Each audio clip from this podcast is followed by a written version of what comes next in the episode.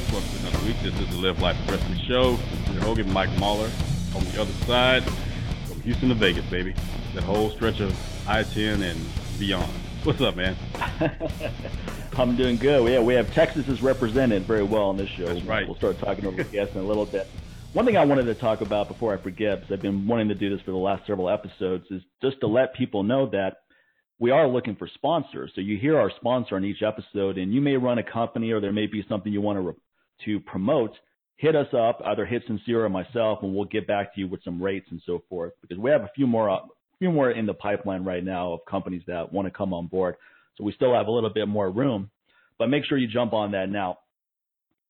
And then second of all, make sure you support the show by using that coupon code LLA. Go to MikeMahler.com, AggressiveStrength.com, go to Sincere's website, NewWarriorTraining.com. Use that coupon code LLA to get 10% off. Best nutrition supplements money can buy, lectures, ebooks, DVDs, you name it. Finally, I've seen more reviews coming in finally on iTunes. Let's keep that going. We're up to 227 right now. Let's get that up to 300 before the end of the year. And also go on Stitcher, leave your reviews there. Share the episodes on Facebook, Twitter, YouTube, wherever you share stuff. And also make sure that you head over to patreon.com slash LLA podcast, become a monthly supporter over there as well. Get access to ad free episodes as well as bonus episodes. That new feature that we have with the lens while we're actually filming the behind the scenes during as we record new episodes that are coming out. So you get a little glimpse of stuff that's going to be coming down the pipe further, you know, further out. So you definitely want to check that out as well. Like I said, lots of other bonuses coming up. And we're going to be doing Q&A shows as well, specifically for our Patreon subscribers.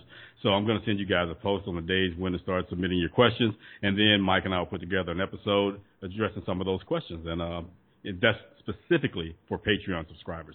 So if you still listen to the free episodes, you won't get access to those, but you know how to make that happen. Head over to patreon.com slash LLA podcast. Start there at five bucks a month. And man, you get access to all this good stuff we're talking about. All right, man. Yeah, I mean, if you're if you're a Patreon subscriber, you would have heard that episode with Nick Delgado way before it was free, and learned about all yeah. the interesting benefits of a water pick. Who knew? Who knew that you could Yeah, use a water pick for more than just cleaning your teeth, right? That's the kind of information we deliver. You just don't. You're just not going to get that kind of information anywhere else. There are women going out buying water picks right now as we speak. They listen to that episode. some of you guys, They're going. They're great. going into the garage and grabbing that water pick from 1979 that hasn't been used for a while. It's like, man, finally, I knew, I knew, I, I knew, I held on to this for a reason. and and they had the nerve to call me a hoarder. it's like, look, man, like I told them, one day, man, this is gonna be worth something. All right, man. All right, Have a right, great day. everyone. We have a good one today. man. Yeah, Lauren Dahl's on the show. We're going to talk to her about branding, promoting your business. We're going to get into who knows what kind of tangents. Interesting lady. We had a really good discussion before we started recording. So, Lauren, welcome. It's great to have you. Hi, thanks for having me. I was kind of shocked that like y'all wanted me on because I'm like, uh, I don't work out like that. I just hold in. So, um, okay. I didn't know where this was gonna go.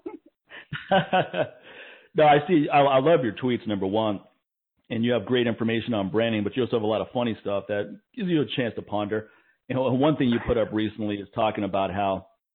Well, one thing we talked about before we started recording is how important it is for everyone to take responsibility. In fact, everyone's always complaining about who's in office, yet they're not taking charge of their own life. Imagine if we lived in a country where 300 million people were personally responsible for all their actions in terms of a mentality. They took charge of it. It would be a totally different country. And people would realize also how much more impactful that is on improving your life than anything else outside of it. But the point you made on, on there was very salient. If all of your friends are broke, you're complaining about being broke, yet all of your friends are broke, they can't pay their bills on time. A lot of people are in that situation, but they just don't think of it that way. The people you hang out with have a tremendous impact on your quality of life. they do, and the thing about it is, is the higher you want to go, the more of those friends you have to be prepared to lose. I think that we Right. get attached to the relationship that we have. Like one of the books I had, well, I've been reading this guy named Derek Rydall, like as of recently. So, mm-hmm. like his most recent book is called The Abundance Factor, The Abundance Project. It came out in February, and then that was another spinoff from his primary book called Emergence. And his whole thing is, you know, the core concept is just like in an oak tree, or like the oak seed or whatever, forgot what you call it. It's born with like everything needed to become that tree. We are born with everything we need to become whatever our highest, greatest destiny or unlimited possibilities lay before us. The difference is, is whether or not we're in the right conditions and we are surrendering to the process or we're just allowing the process to unfold. Where that ties into what we were talking about is like most of us are socialized to believe that there's something wrong with you and that you need all of this validation and interaction and all of these different things. Like you have to attract certain things into your life instead of just being and allowing these things to come from you. And because of that, we tend to hold on to things that really don't belong to us because we've been taught that this is how you survive. This is how you become a value. This is how you become worthy. This is how you become the best version of yourself. And then when you start to distance yourself, and it doesn't have to be intentional, it could just be as a result of you naturally evolving. It's, oh, you can't leave us behind. We were there when you didn't have anything. Um, right. I get it, but I, you, there's no passengers on this plane. Like I don't have free tickets. I don't have free rides. You can't just like you can't surf my wave. It's not free. Like got to get that together. And you know, when you think about all of that, because I know we spoke a little bit about success before we turned on the record button. Right. It's like you got to cut out that every every level requires you to cut out a certain pound of flesh, and you know, it could that flesh could be from your habits, it could be from your mindset, and definitely comes from your circle. And if you have a bunch of broke ass friends, and you're not broke, you're gonna be broke. You know why? Because you're gonna either do what your broke ass friends do, or you're gonna give your yeah. broke ass friends money. Ask me how I know, because I didn't help a lot of people that were broke. oh yeah. And right. then I realized I wasn't really like sometimes it's a blessing, a lot of times it's a blessing, and sometimes they say, oh, she's open for business, so let me tell her about how poor I am this month. And then I go, oh, that's nice. Um, let me call you right back. Never again. every person I've ever, every friend I've ever lent money to, guess how many of them have paid me back? Actually, actually, I was about to say zero, but one guy did. A friend of mine from high school. He did it in. I lent him, I think, a thousand dollars, and he was pretty strapped, but still, he paid me fifty bucks a month until it was paid off. And other people, that's honorable. Yeah, it is. It is exactly. And he's one of my closest friends. So honestly, I didn't care whether he paid me back or not. He'd helped me out a lot when we were younger. I, we just have a really close friendship, so that wasn't a big deal to me. But the fact that he did, it, it's a, it was important to him because it's the right thing to do. But then there's other people where they'll try to frame it in their mind why they don't need to pay me back. Like, oh, Mike's doing fine. Right. I'm not going to miss it. You're it. good. Yeah. Yeah. He's it's not hurting like, for the money. Uh, it's like a meme that I saw like I actually I saw it on Twitter and it was like, have you ever lent somebody twenty dollars and then they act like you broke for asking them for your money back? And I'm like, son, tell me about it. Or like the, or the people that get offended. Yeah, get offended when you ask like, your money back, like, hey man, you got my money? Or or they have the nerve to yeah. buy like, oh, hey, well, you know, they borrow money from you and then they're on the phone with you just casual. This is about a month later, it's, especially right about now because it's income tax time. And then they're talking, and you're like, "Ooh, I can't wait to go shopping. I'm going to go buy this and that with my income tax." I'm like, "Excuse me." Um, I'm they're like Stewie on Family Guy. You got my money? so, and they're like, "What?" Oh yeah, I'm gonna pay you back. I'm gonna pay you back. Yeah, but you're going shopping with your income tax check, and you're just That's gonna bypass money you owed me for the last six months. He's like, oh, but I'm gonna get it to you. Like then they get mad. You're like, well, I mean, why you why you bugging? Like, why you why you hounding me about it? You know I'm gonna pay you back. So they they're getting pissed off that you're asking for your money that they're bragging about that they're gonna go spend on some BS. It's like, are you are you serious right now? and you'd be surprised. right now, I'm noticing people listening and they're nodding their heads right now, or they're they're getting offended because like we're talking about them. yeah, they're the So- And person. it shouldn't and it shouldn't be about the money. It's about the friendship. Like I actually have like, one of my- Exactly. one of my Exactly. close It's a principle. Yeah, one of my close friends, he called me up and he was going off. And like this is like one of the calmest black dudes I've ever met. Like he's so calm. People have like like is you sure he's black? He don't like you know, like I'm like, bro, like trust me, like he's calm, that he's cool. Because he don't he doesn't walk around like a stereotype. And basically put he had a childhood friend, really close dude. A total of about five to six hundred dollars is owed to him from this friend. And it got to a point where the principle of the fact that he couldn't get his money back just made him decide to distance himself and not talk to the guy. So the guy calls him and is like, yo, we need to like talk because it's been years and we shouldn't, you know, mess up our friendship over something like money and blah, blah, blah, blah, blah. And he said, okay, cool. But do you like, I really like the reason I didn't talk to you is because you're not paying me back. And the guy's like, I get it, you know, like, you know, this, that, and the third. And basically the end, when he started to say, can I have my money? Like, how, or is this how we're going to make amends? Because otherwise I don't need to be your friend. And he's like, you, you're serious about this? We're friends. Bro, I, I wanted to jump through the phone for him. And then he had another friend and the amount was like $300.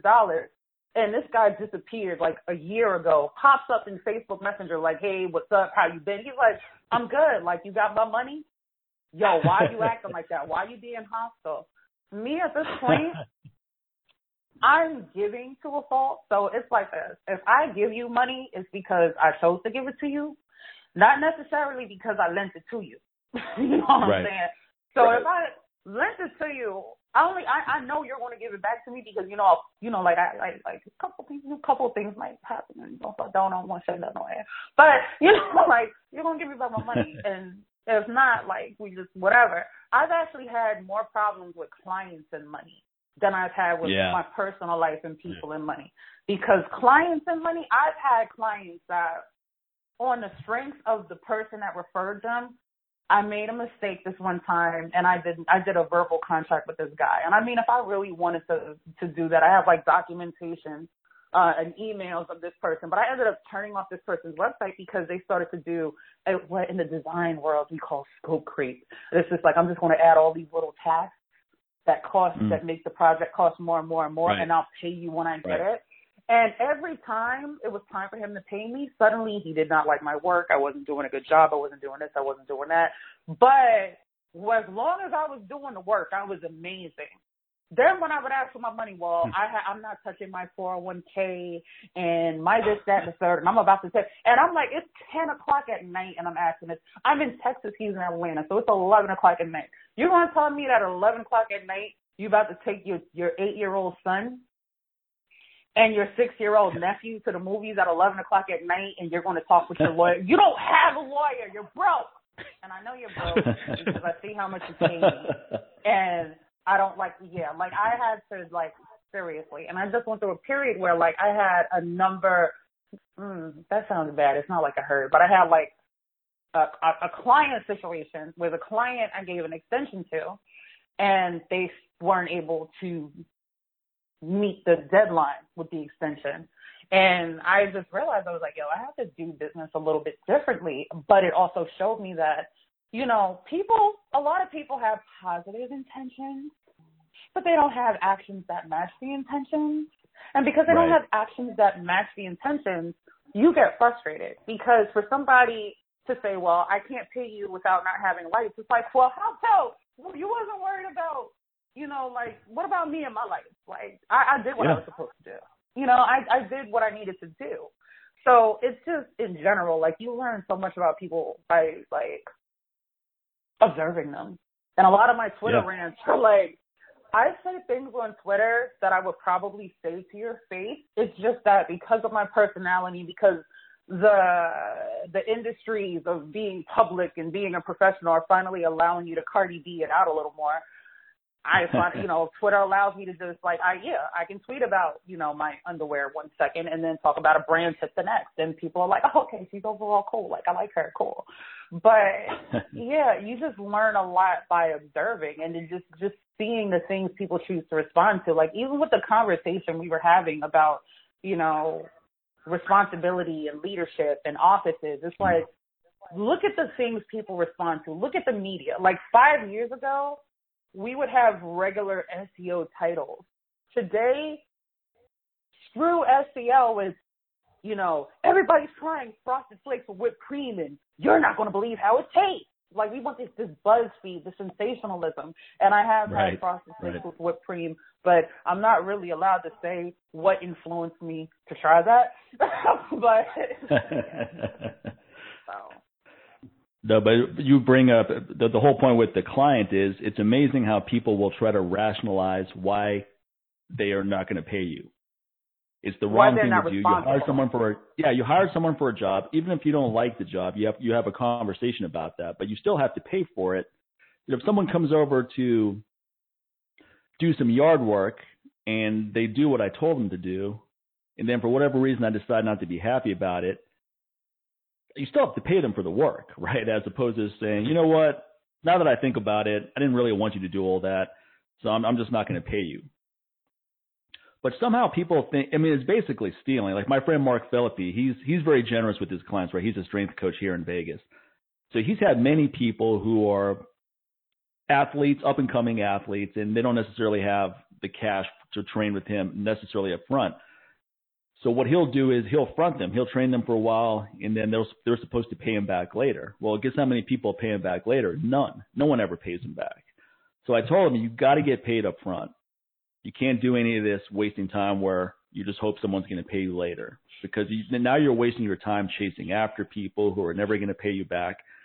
And he said it best. He goes, basically, they're stealing from me. He goes, it's not any different from them walking in here and taking the big screen TV off the wall and running out with it. But somehow people don't look at it that way. They don't mind stealing services because they don't look at it as something tangible. No, they don't. And it's funny because yeah, and mm-hmm. it's funny because you would exactly. think that people would respect the grind because everybody loves to be an aspirational Grant Cardone type of person with their mean game on social media until you ask them to put the money where their mouth is or to put the actions and accountability where their mouth is and they're not about that life and they don't want to be about that life. And a lot of times, I can only speak from my perspective, but a lot of times from being an artiste, from being a writer, a, a former blogger, um, and doing brand design and doing websites, you think that it's really just the creative services industry that gets shafted. No, everything from like the hairstylist to, like you said, the personal trainer to whatever. And a lot of it is like, are we really confident enough to put the value on our services? Because what I've learned, even though I have a hard time accepting it sometimes, what I've learned is that we are socialized to think we should start, we should hustle for free. We should work for pennies. And when you study somebody like Dan Kennedy, Dan Kennedy is like, no, like you can literally position yourself as like three thousand dollars out the gate if that's what you want to charge, and genuinely get like ten customers at three thousand dollars if that's what you really want to do. As long as you're confident in what you're doing, and if you're not confident, you stay confident, and if you don't, you look, okay. Here, here's a marketing system. Put the marketing system together. Do the work. Put the pieces together, and be patient. And that you know having these policies in place keeps us from getting it up the back end with no lube. Like I, it took me all of this time to stop getting it up the back end with no lube because I was oh, I just wanted to be nice. I didn't want to take advantage of people, but not taking advantage of people meant that I was letting people take advantage of me. And then there was that whole thing where it's like, oh, you got to start from the bottom, so you have to suffer. A lot of that is the stuff that goes on yeah. in our mind. Like we tell ourselves the stories we want to experience, and then these story stories just come to life. That's so yeah. true. That whole paying your dues and that basically yeah. you're basically saying I'm going to purposely put myself in a situation where I'm going to let people exploit me because that's just what I have to do to get yes, the whole process. Exactly. exactly. Yes, that was a perfect way of saying it. Yeah, because I didn't want to do that woo woo metaphysical stuff. Like I am woo woo, but I didn't want to like go all there. But yeah, we tell ourselves that this is how things have to be because this is the way other people say things are. And the truth is, is like there can be some truth to certain experiences. Like, of course, if you touch water, it's going to be wet. You know, if you crack a raw egg, it's going to spill. But you can also choose not to crack a raw egg. You know, you can choose to boil the egg and then crack it. You can always control different aspects of the experience and different conditions. And when we bring it back to like that whole conversation of your circumstances, it's when you you start changing, there are going to be people who change and evolve with you, and there are going to be people who they're doubting you and angry and they're sad. And really, it's not even about you so much as it's like, oh, you're trying to say I'm not good enough. Oh, you think you're better than us? Like that's all of their stuff coming out. Yeah. Yeah, and exactly. Just it's harder when you are in love with the people that you have been around or you feel yeah. a loyalty to the struggle than it is if you just like, you know, screw it, I had no friends. Like I don't need no friends. Like it's easier yeah. to just say, I'll just suffer and keep my friends and keep people happy because again, like the emergence book and the abundance project states, we're taught that everything we need to flourish is outside of us, so we have to struggle and run around being all of these things but ourselves to get it instead of focusing on not what's right in front of you, but what's deep within you begging to come out. Yeah, yeah. usually when they're sitting there saying things like you think you're better than us, that's them saying that because honestly, I, there's, there's no way I look at my friends and think like, oh, you think you're doing better than me? You think you're better than I am? Actually, I'm well, I, I, maybe because I handpick my friends a little bit better. If I see them doing well, not that I say they're doing better than me, that I see that they're doing well, it inspires me to up my game because a, I don't right. want to be the person holding them back. I don't want to be that broke ass friend that we're talking about here. So I got to step my game up. I got to make sure that I have something going on, just like they have stuff going on. So therefore, when we meet up after, after we've been hustling and grinding, and we, we're just having some downtime, and we get together, you know, I don't want them saying, "So what's going on with you, sincere?" Oh, you know, same old, same old. What the fuck does that mean? what is the same old, same old? You know, and why and why don't you sound excited about it? So it means something needs to change. So that's the thing. So as soon as I hear someone say that, I avoid those people, man, because otherwise, one or two things are going to happen. They're going to feel very uncomfortable with your when they ask you what's going on with you, and you have a lot going on. They're going to feel very inadequate at that time, and you'll start seeing on their face. They'll start making these faces. We're just kind of looking like either they're very uncomfortable or they truly don't understand what the hell you're talking about because they're not doing those things. You're speaking a foreign language to them. And so what's what's going to end up happening? They'll exclude themselves out of your life some way somehow. It's just it'll just they'll just fall off without you having to be rude and say I don't want to hang around that person anymore. That's exactly right. Kind of stop. They'll stop hanging around because well, hey, there won't be anything to talk about after a while. No, exactly, exactly. Because one thing about it, if you're out hustling, the last thing you're going to do is spend the majority of your conversation with people gossiping about other people. And so, right. and you, right. people have Oh my God! Hallelujah! Hallelujah! Hallelujah! Hallelujah! Hallelujah! Hit a nerve. Hallelujah. Okay. See, most people don't have anything going on. All they want to do is talk about other people. And you right. know, you're just sitting there. If you're the person sitting there while they're talking, like, huh, okay, a word, a word.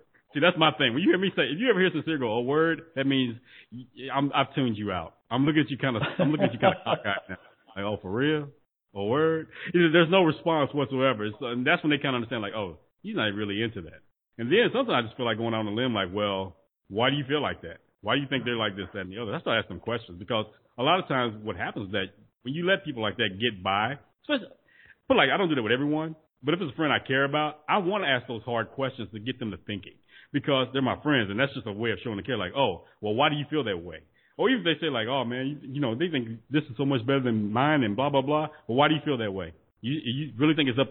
You really think that's on them, or is that just the way that you feel? And is that bringing about something that's deep down inside of you that you haven't addressed? And it's because they're my friends, they'll actually sit there and think like, you know what? Yeah, it is. That maybe it is something I need to go back and think about. Yeah, how about that? Because that person didn't do that to you. They're not even. They don't even know you, dude. They don't even care at this point. Most people don't care. They really don't. So quit giving them so much, you know, to think that you're so special that they're actually going out of their way to hurt you. They got their own stuff they got to deal with, and that's what usually what it comes down to. But people in our position, we understand that. And we understand that not to take it personally. It's just like you go back to those four agreements. Don't take things personally. Don't make assumptions. You just be impeccable with your word and always do your best. If you can stick to those four things, half the stuff that we're talking about won't even matter. People won't even be no. dealing with this stuff. No, it'll disappear. And yeah. that was how I knew that like, all right, I'm kind of in a transition because I'll have friends that I'm cool with and then suddenly we going into, well, did you know that so and so going through so and so with so and so?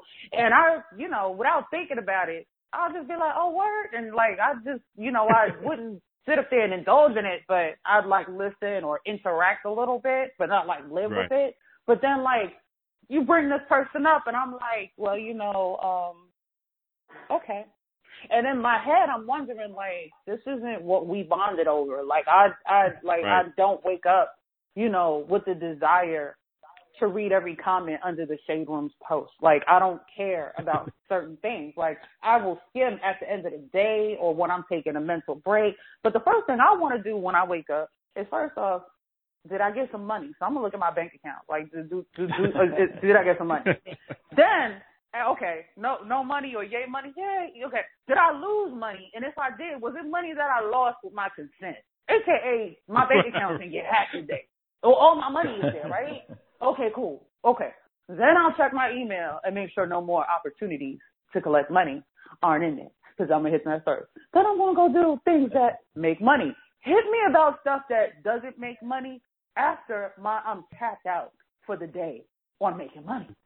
I don't want to hear all that other stuff. And even then, it's like, what does this have to do with my personal growth? What does your vagina have to do with my prosperity? Nothing. because your vagina and my vagina are not being prosperous together right now. And if we well, are, they may want to they may they may want to hire you to write some ad copy about their vagina or to develop a website, a pay per click. There could be money there. I don't think you see the long game that may come from that. You, you have to you have to put some branding. Like, hey, you know what? I was looking at those pics you sent over, and I think we I think we've got something here. I see a marketing campaign in the works.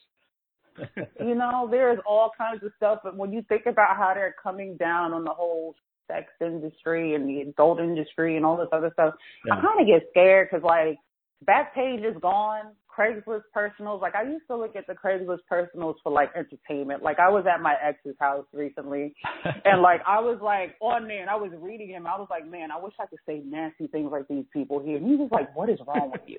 And I'm like, like this person just said, you know, this, that, and the third or whatever. And he was like, you really, really are reading this? I said, yes. I say, yes. See, sometimes I get bored and I write ads just to see who responds. He's like, what is wrong with you? Listen, it's a whole new world out there. Like I would learn all types of, listen, there is nothing more creative than somebody who wants to sell a broke down car or a guy who wants to get a blowjob in the middle of the day or a horny chick who is home alone. Like the stuff that they put on Craigslist, you'd be like, wow, if I can only take that creativity and remix it into some actual ad copy. So. Well, a lot of it is probably people like you though, just making up stuff to see what kind of reaction. You have, you, know, you have to wonder how much of those things are actually. Oh, man, I'm going to put together a post about getting a BJ in the afternoon, and see what kind of people respond. You know, a lot of people just. A lot, a lot of people do that on Facebook and Twitter. They have these fake well, names. Well, I was about to say that. I was like, say, what's that? Is like they don't have to. They're shutting down Craigslist because now Instagram's getting all the all the play now. Now these people on Instagram creating these little alternate realities now. you got the picture, you got the ad copy. Well, they call it comments but you know they have the same thing going on. Yeah, and, and then free. they have like the premium Snapchats now. It's like follow I know, me and, and pay me thirty dollars a month for Snapchat. I was like, I wish yeah. somebody paid me thirty dollars a month just to watch me drink milk from a carton. Like that would be awesome. no, it's just you can't be mad at them because obviously there's a market for it. Somebody's buying into it. And if they're not harming any children or harming other people, you know, then hey man, it's just like let them have at it. So I mean, look, if you can sell panties, then listen, more power to you. If you go sell panties on eBay in a, in a Ziploc bag, I'm just like, first time I heard that, I was like, uh, is this a real thing? Well, I mean, look, as long as, as, long as, as long as Japan, yeah, as long as Japan is thriving, as long as Japan is is yeah, is thriving, true. then that market is going to thrive as well because they have vending I mean, machines. You can do that out here too. Yeah, I mean, like a long time ago, I got really bored, and and and that happened one, uh, for me at one point, and I tried it, and I said, "Wow, you really want to pay for this? Okay, my PayPal is." was, uh, was the customer's name was the customer's name Prince Dell by chance? No, no, no, no. I don't, I don't remember who it was. I just know that they were like, "Can you please make sure to to wrap them in wax paper and then put them in a plastic bag to preserve the scent?" And I had that Will Smith look because I didn't know that there was like a whole science, like to packaging your underwear so that the guy could get it. And like it was one of those things where like when I did it, for me it was like it's just some quick money. Like this person did not see my face. They see, they just saw the underwear and knew where it was coming from. And my ex was like, How dare you do that? That's not right and this, that, and the third. I was like, Bro, like did you want to eat dinner tonight or like did you want another like package of ramen? Because like we eat like it happened once. Let it go. I know that there is. I mean, like the human physiological need for sex is a very real thing, but the psychological kinks are extremely Yeah. profitable Yeah. because the things that people will pay for behind closed doors, insane. Like, insane. Well, Like, these I- days things people pay for on with open doors. It's like people still they really they don't even care anymore. The doors wide. yeah, the open. doors aren't closed anymore. Yeah, it's not- the, the internet has made the world way different. Like, hey man, I'll, I'll, hey, I'll buy those panties from you right now. Just, you just drop your pants, take them off. Like you don't even know they may be holy, dude. It's like they may be one. I don't care. I'll take them. Take them right off your hand. No, no, you can go in the restroom and just bring them back to me. Like really? There's that, socks, um, used lipstick, jock straps, like you name it, they sell it. And it's like, man, if you ever want to know how people really feel, go on Tumblr on a good day. They, Oh, exactly. Tumblr, Oh, it's a whole different world on Tumblr. You're just sitting there like, It wow. It is I'm like, like, it is man, I want to know. Tumblr's one place like where you can go from being a pro, like an activist, a, a conservationist, to a straight up perv, all in one swipe. You know, just one scroll. You're like, like, okay, wow, that was cool. Like, oh man, yeah, you know, to my yeah, resistance. Like, whoa, is that what I think it is? Is that her back? Did she really get that? Okay. it's just like, oh, look at the puppy. It's like all that happens is just in a few little scrolls right there on Tumblr. Yeah, yeah. You gotta have like you gotta like niche your your uh Twitter your uh Tumblr account. Like you have to have like your Yeah, but puppy. you got to curate uh, appropriately. Yeah, yeah, exactly. You can't Curate have like yeah, no, no, because like no one one bad like in the world knows that like okay, you like skid mark underwear, like you like to sniff skid mark underwear, like bro, like that's not cool. No, like uh, yeah, the the bottom of that depravity barrel is unlimited, right? There is no bottom of it. Yeah, it gets So once lower and think lower and lower.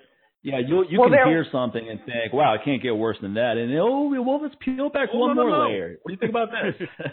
I was Yeah, on Tumblr today yeah. and I saw this. It's like, what? as a former erotica writer, I can tell you that because there are people who are making twenty thousand dollars a month on things that I find unspeakable. And these people personally like here's the thing, they have a threshold, right? So like I wasn't in the military, but I happen to always end up dating these military guys. These guys can look at stuff that I'm like, oh no, I'm not watching that. That is just way too much for me. And they're like, okay, cool, fine, get it. I'm they're squeamish these it's just like with with with writing erotica like there are people who can write some stuff and they you know you can personally be like that is not my cup of tea that's not even my pot i don't even like tea you know what i just just give me water just straight water and they can get like 20k a month writing to Yeah. these really really i don't want to judge the uh the things I personally think that they're, they're, they're a little touched, so I'm not going to name them. Just know that there's some stuff out there that people really, really, really get off on, and the kink is there. So you just Right. have to know sometimes, like, okay, it's just business. For me, I'm like, all right, certain levels of this, I, I can't even pretend this is business. I just can't do it. So God bless you. Have a good one. I'll be back over here in the vanilla world, minding my business. And if somebody should happen to see me throw out a pair of underwear and want to offer me a fifty dollar bill for it, hey, ain't nobody gotta know. Cause that to me, that's like, oh, that's you know what? I gave it to you. I don't care what you do with it once I leave. yeah.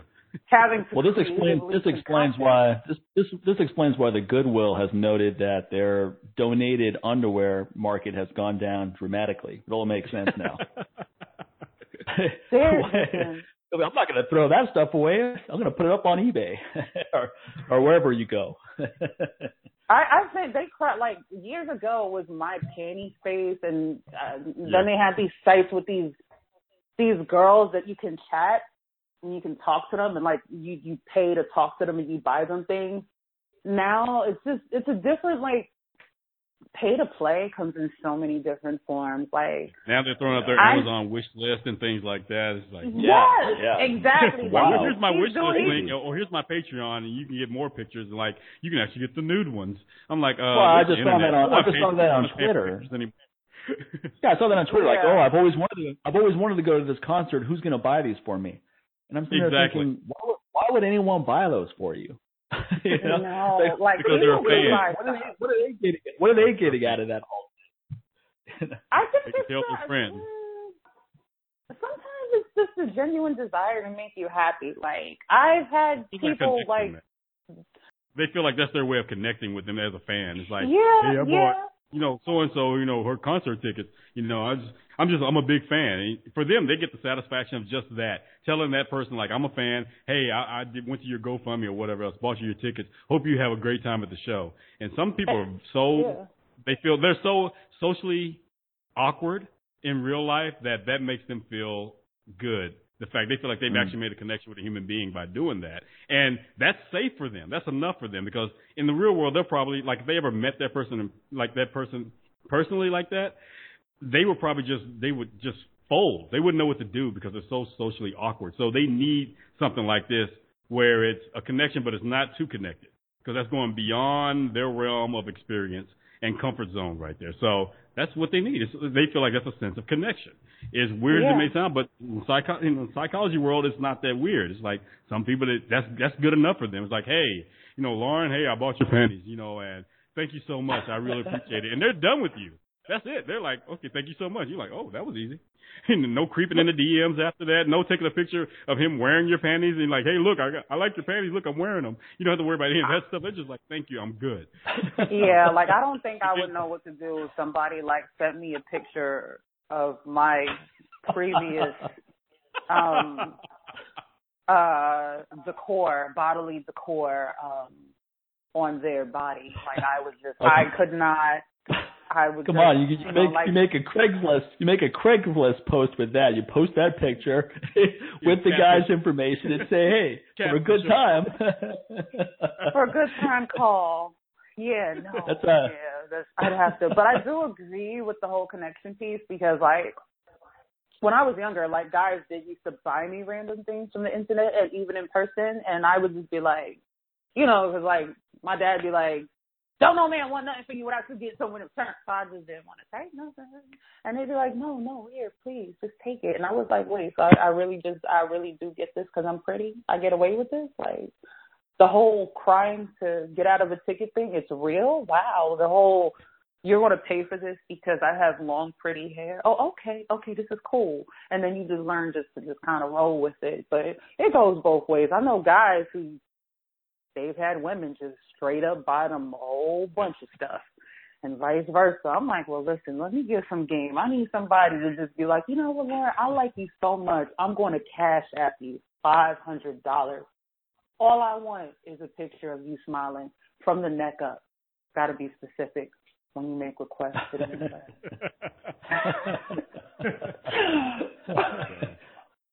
I think it's dangerous when society becomes too transactional. What I mean by that is I've had many experiences, most of them happen in Los Angeles, where you're just having a good conversation with someone and you think it's friendly. You're like, okay, cool, man, let's hang out again. Sometimes it was male, sometimes it was female. But more often than not, within, let's say, a couple of weeks, like, hey, man, great talking to you. By the way, I'm having a hard time paying rent this month. You think you could spot me on this? I was amazed how often that would happen. And then you, then you start thinking, man, every interaction I'm going to have out here is someone thinking, what can they get out of me? And that's a common experience in Los Angeles is what can this person do for me? Yeah, I started to see that whole Yeah. thing when people like well, just girls just random ask guys like, you know, can I use your car? Or can you pay my phone bill? Like, I always think these are things that were in rap songs. I didn't know this was like reality. Like, there were people really just so bold, like, I've oh man, like I missed my car slow. note this month. Can you pay my car note? I'm like, um, no. so, you know, my buddy's telling me this stuff. Dude, where do you find these? Where do you find these chicks, dude? Like, I have never had some person ask me that. Like, oh man, you know you're so cute. Hey, can you pay my phone bill this month? I'm like, uh, no, hell no. Uh, some people, some people just don't mind. Yeah, they have no shame about it at all. And I remember I became good friends with Chris Pontius from the Jackass movies when I was in LA, and came to one of my workshops. Cool guy. But one thing he told me is he goes, "What I always liked about you is you you're never trying to get anything out of me. It's like not once have we gone out to have lunch and then you're like, oh hey, by the way, could you introduce me to so and so, or you think you could do this for me? I've never done that. And as a result, not that not that this was my intention, he's done a lot to help me out without me having to ask for it. But it's because I never tried to use them. And it wasn't a long game I was playing. I wasn't saying, well, I'm just going to be a cool guy. So this guy thinks I'm a cool guy and then he'll try to do this for me. Yeah. I mean, a lot of people, they just, I mean, transactional, yeah. There, there's a lot of transactional behavior these days, and a lot of people are just like, you know what, we're just gonna skip and just bring this straight into like the whole dating thing. Cause like I don't know about y'all, but Lauren's currently single and on the market, so I'm chilling. So I can tell you, basically, I've seen a lot of crap. Like I've been on like first conversations with men, and on the first conversation, they're like, "Oh, I'm just looking for a good person, like, you know, I can move in with, and we could be friends and build." No, no, like, no. Whoa! I don't, I don't, I don't even know you. Like, and it, the irony was, it was like a That's Valentine's bold, Day there. conversation like two years ago, and I remember I'm sitting on my couch watching TV, letting this man go on, and I'm like, did he really just ask to move in to me? and, and move in with me and come into my apartment. Like I don't know you. Now And that's then there's this transactional. Yeah, Yeah, like, exactly. No, and then Like I thought this was like, a date. I didn't know I was interviewing a roommate. Like what the hell are we doing It wasn't even a date. It was it was like messages on OK Cupid. It was messages. We hadn't even gotten to the exchanging of the the phone number, and I was like, "Ooh, this is Now, what's look. on." You talk about Tumblr being a wild place. OK Cupid is another wild place. It's just like I I oh, I'm I, crying. I'm that I'm that POF person. Like I'm that internet dating person because like I'm not socially awkward per se, but I'm like highly reserved until I'm comfortable. So until I'm comfortable, I'm gonna be really quiet. I'm gonna be really withdrawn. I can like do great in front of a crowd per se, but one on one, like I don't like to give out a lot of personal information. Is like I like I, I told this guy, I was like, look, Lauren's like an onion. There's layers to me. you gotta peel. It takes time. But you know what I'm saying? Like I, I've done the internet dating thing. I have no issue with it. Um, even back when people were trying to get people to do things with cats and whipped cream, and they got caught by Chris Hansen. But I mean, the thing. I mean, I've had people offer straight sex acts and then try to offer money when I said no. People who are just like, okay, give me your number and your address so I can buy you stuff. No, because that sounds like you're going to rob me and sell me on Craigslist. Yeah, no, thank you. And then others, it's just like you're talking to them and then you realize, like, oh, you're homeless. Oh, you're homeless and you're looking for a place to stay. Got it. And then they go, well, do you know how to cook and clean? Do you know how to buy groceries and pay your electric bill? Like, you know, uh, you know how, How to fund a kids four you week four one K plan? It's just like yeah, like, what's your credit score? Like, do you have all your teeth? Are they a reasonable shade of white or something close to it? Like,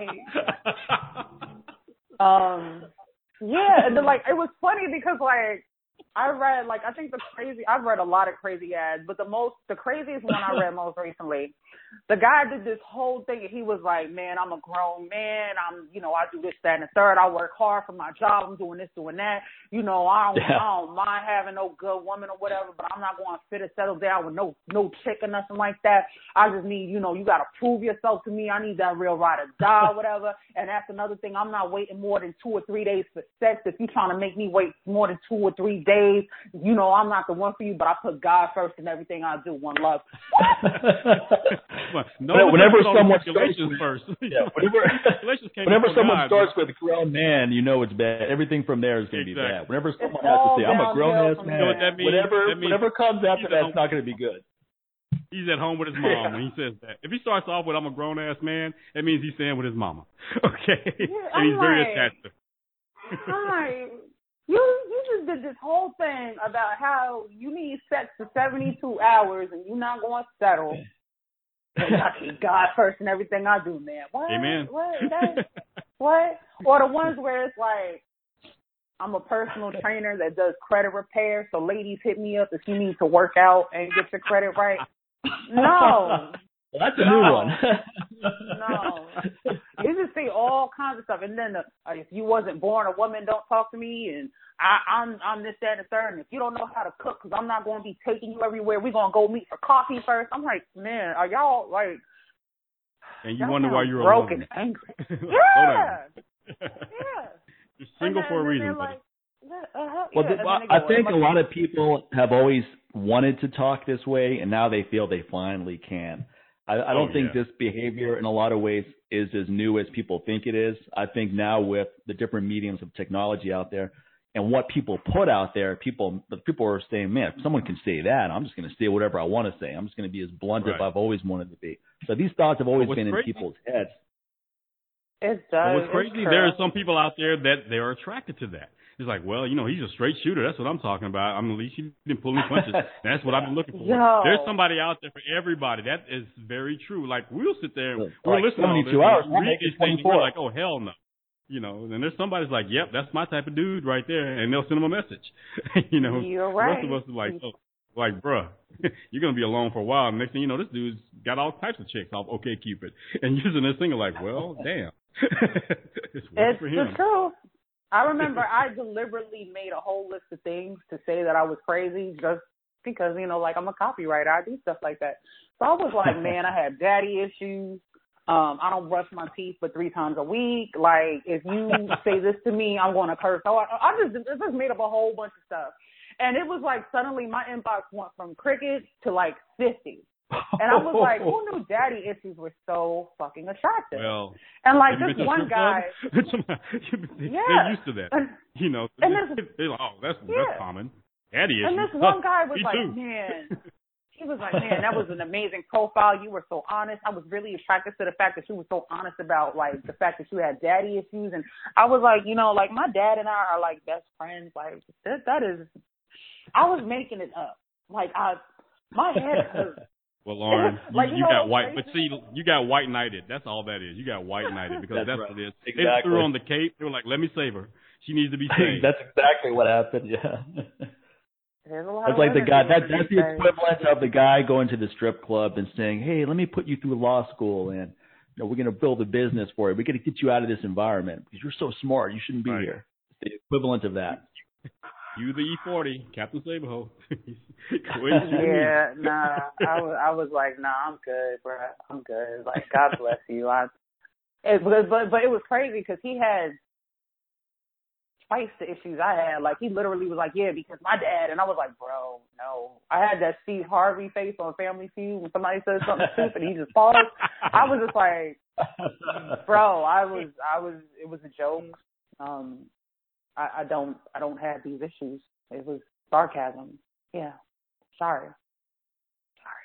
And then he then he responds back going, "Oh, that oh, you're funny too, man. I'm even more attracted now." That was pretty Right. much what happened.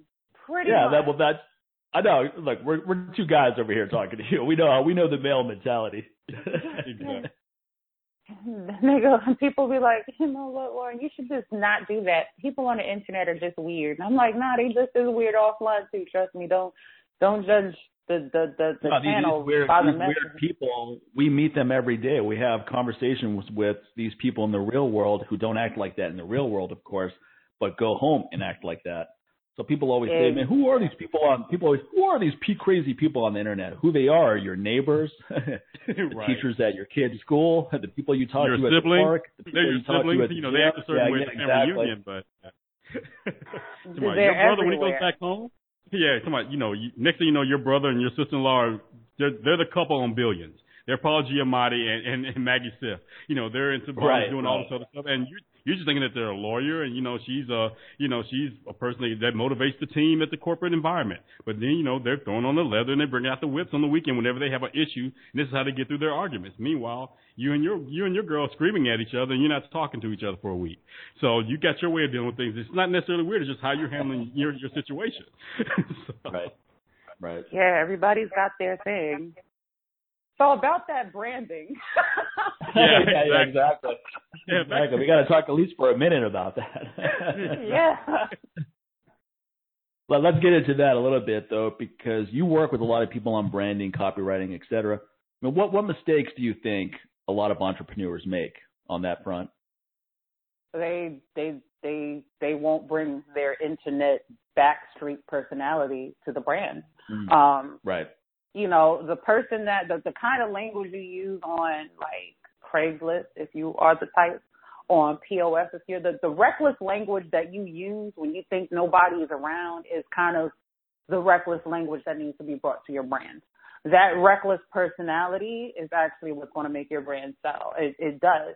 As we said, we Right. have somebody in office at the moment who, like, whether you like it or not, he's pretty damn honest. And that honesty is he, again, you don't have to like the sentiments, but there's a refreshing attitude because it's like, okay, I know exactly how the hell you feel right now. And people need to know um your energy, how you feel. They need to know what you, you know, look like, feel like, smell like, sound like. They need to know like the sensuality of, of, of your personality and your rawness. They need that. And a lot of people, you know, they try to do things like, uh, hello, my name is uh, Philippa, and I am from Austria, and I uh, enjoy bologna sandwiches, um, long walks on the pier, and I read Shakespeare on Friday nights. No, the hell you don't. you probably have five vibrators under your bed. You hate water. You live on Gatorade and hot dogs, but you love what you do. It doesn't matter. Like there's things that you have that you feel like, okay, they're not brandable. And yeah, not everything about you is brandable or needs to be brandable. But there's a lot of right. uniqueness to your specific personality that people are missing because they feel like, well, to be a professional means that I have to completely whitewash and just destroy and neutralize these little spicy accoutrements and pieces of me that are not relevant to the business. And the truth is, is Gary Vaynerchuk would not be Gary Vaynerchuk if he wasn't cursing and talking about hip hop and just, you know, going off on you. Grant Cardone would not be Grant Cardone if he wasn't growling every time he was going to and telling you to get up and get it and telling you the steps. Cardi B wouldn't be Cardi B if he wasn't doing that. Oh, I wouldn't be me if I wasn't telling you that I sold my panties one time because I got bored and wanted to see what would happen. or that I read a book called Change Your Underwear, Change Your Life when I was 10. And because of that, like, I refused to have, like, Walmart underwear, like, or Fruit of the Looms. Like, you will not find a Hanes her way in my house because this is a part of who I am. And it's like, okay, this is quirky, but this is her. So we all have these little things, these little idiosyncrasies, these little cute complexities and maybe adorable uh oxymorons and you know things that just don't make sense about us but they make sense to the perfect people like i'm the kind of person who will buy green juice and brownies at the same time that's me but I'm happy like that. It doesn't make sense to a lot of people, but to my audience, they're like, I get it. Like you eat mostly good, but the minute you want a brownie, damn it, you want to have that brownie. You got me. You know me. you know my juice, heart. You feel better about yourself. you know? Huh? and when you backdoor with some green juice, you feel better about yourself. You feel better about the choice of eating that brownie. It's like, ah, I had a brownie, but at least I had my green juice. I still got my vitamins and minerals in at the same time. So, and there's people out there that's going to relate to that. Like, I get it. I get it, girl. I'm, I'm exactly. right there with you. And that's what brands need the most. I um like I have this branding methodology I came up with. Currently called bombshell branding. I'm probably going to call it something else because I feel like it's a tired name and it's a little cliche. But the whole first, like there's four phases to it. And the whole first phase, the first phase alone is about who you are. Not who you think you should be, who you really are. Right down to like the dark, ugly, gritty gristle in your life story because a lot of those skeletons in the closet are also brandable and people don't know that because they're they they they they fear uh being perceived as less dead and the truth is is like you actually can get along a lot further in life if you actually own all of that bad stuff or own all of the things you don't you know the shadow and you work it into your brand. Like things, people aren't perfect, and it's really the pursuit of appearing perfect that will destroy your brand, in my opinion, more than trying to whatever. So the first thing to do is cut out all of this language that is not you. Cut out all of these things that are not you. Cut out all the, the copy that you paid somebody with an English degree that, you know, they're really not doing anything writing your copy to do because they're making you sound proper, but that proper energy may not be getting you the audience that you really, really are passionate about working with. Exactly. Yeah, and that's that's all very well said. That's and that puts if when people try to go into this character, especially let's just use an example of you go to Enterprise rent a car and someone with a shirt and tie comes out and he's very formal. That's often off-putting. I mean, it makes you uncomfortable. You go, what is this person going to try to sell me on? Going to buy a car, for example, you're dealing with a character. You're not dealing with a real person. And people don't like that. People get really uncomfortable in any situation where they're dealing with someone in a character type role. So I get where you're going. The more real you are, especially with things that you may not want to have out there, the more it's going to resonate with a lot of people. Very much so. And it honestly frees you because it's like, why are you going to be ashamed of right. who you are? Everything that's ever happened to you, yeah, some of it could have been avoided, but if you want to be at peace with the life that you have, you kind of have to accept that it all happened for a reason. And just like I said earlier, once you realize that your life is constructed to flow in a certain way to help you really achieve your infinite potential, you can start to look back at stuff that happened and say, all right, this happened for a reason. You know, like I can look back at some of the jobs that I had that I hated, like night audit. You think I have crazy stories about pennies? Man, I've got crazy stories about night audit, like working at a hotel and like the craziest stuff would just happen and I'm there alone all night. Like that goes into just you know, if I had didn't have that job, I wouldn't be able to have been as fed up as I needed to be to work harder on my business. I wouldn't have um had the energy to do the things that I do. I can look back now that I'm, you know, currently unattached to any other employer at the moment or any other contract at the moment. I'm completely on my own and I can think the days that I want to be lazy, but I realize I don't have that privilege because I don't ever want to go back to those days again. I can think, well, look mm-hmm. at all of these jobs that you had. You know, look at all of the times you you had sleep disorders because you couldn't sleep after being up all night.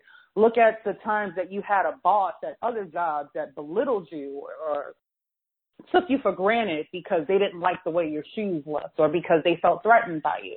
All every experience we have, like that's like me being married and divorced or me, you know, dating military guys or just, you know, me having the kind of parents I have, it all comes together in a certain way. So even when it's like the worst thing that's ever happened to you, aren't the best stories the ones where like, oh yeah. man, like I totaled my car and my my the love of my life left me and I thought I was going to die. And then this one little glimmer of hope came into my life and it wasn't easy but then I made this transformation and look at me now. You know Tony Robbins has it Grant Cardone with the drug addiction um Hal Elrod with that crazy car accident um Brendon Burchard had his own car accident and some other stuff I think everybody that we look up to, like Gary Vaynerchuk talked about kids making him drink pee because he didn't speak English. Like, it was crazy. But look at where these people are now. The difference is, is how do you tell the story or navigate the story so that you're telling the truth, but showing how it built you to become who you were. People are going to want to know, like, Mike, when did you decide that you wanted to become the kettlebell king? Like, when did you want to do that? Sincere, when did you really decide that civil rights was your thing? Warren, when did you decide that being a pervert with tits was going to be your your way to brand? Like, what, what were you going to do? There's a story with everything. There's a comfort level with everything. Like, I like one of the things about me was like, I was a severe loner. I was bullied and alienated a lot as a kid. Like I went to this all white school and was at the top class, so none of the white kids would really mess with me outside of school. Then I would go home in the summertime and my mom sent me to this like low income free summer camp and it was a bunch of kids where education the educational opportunities were different and then their mindset and their environment was different. So it was like, oh, you're an Oreo. And it was like, I couldn't fit in with anybody. And I spent so much time trying to be liked and and and accepted by different people and it backfired so hard. Until all of these things really devastated me and I finally just said screw it. I'm going to be myself and I'm not going to apologize for it. And then I went through this other reawakening after I got divorced over 10 years later. And I just wasn't going to apologize for anything anymore. And then I really got on this other wave and I started to really realize, okay, I got to separate myself from these things. And then it was just like that Kevin Gates quote, I won't apologize. I'm not really sorry. I don't care. I don't care. And that energy allowed me to be free to be myself. And then because of that, suddenly it was like, wow, you're so confident you know how to just say things. You're just interesting. Yeah, because I spent a lot of time talking to myself, so I didn't have any friends. Of course, I had to, I had to, I had to entertain myself. That's one. And two, I realized that the harder I tried to please other people, no matter what I did, the worse it was for me. And once I finally relaxed and allowed myself to be myself, I started to see a whole different energy dynamic So everything I do when I work with any of my clients is I'm not going to tell you who you are. You're going to tell me who you are. But before you tell me who you are, you're going to tell yourself who you are because you might not think you're exactly who you are until you go through this process. And it always starts from within. If you have any brand strategist that tries to tell you why your situation, um, why your current perception is wrong, let them prove it to you with facts as y'all go over your life together. Let them run through that with you and let them show you um, that they know what they're talking about. Because if they can't get who you are or they can't tap into that unlocked potential, that little oak seed in your soul to let you emerge, they're not the person for you. But my story, it was bullying, being crying, being alone, feeling suicidal, self mutilation, feeling like I just wanted to die. All of that helped me become who I who I am today to help people say, look, this is your voice, this is what you have to say. You know, so we all have to own that. Yeah, you hit on two things right there. First of all, when you stop trying to please everybody, see that's that's the first issue with a lot of folks being people pleasers, where they live a they live a very mediocre life because they're going to go whichever way it is to not ruffle any feathers. So when someone's trying to please everyone, they're going to pretty much get nothing in return.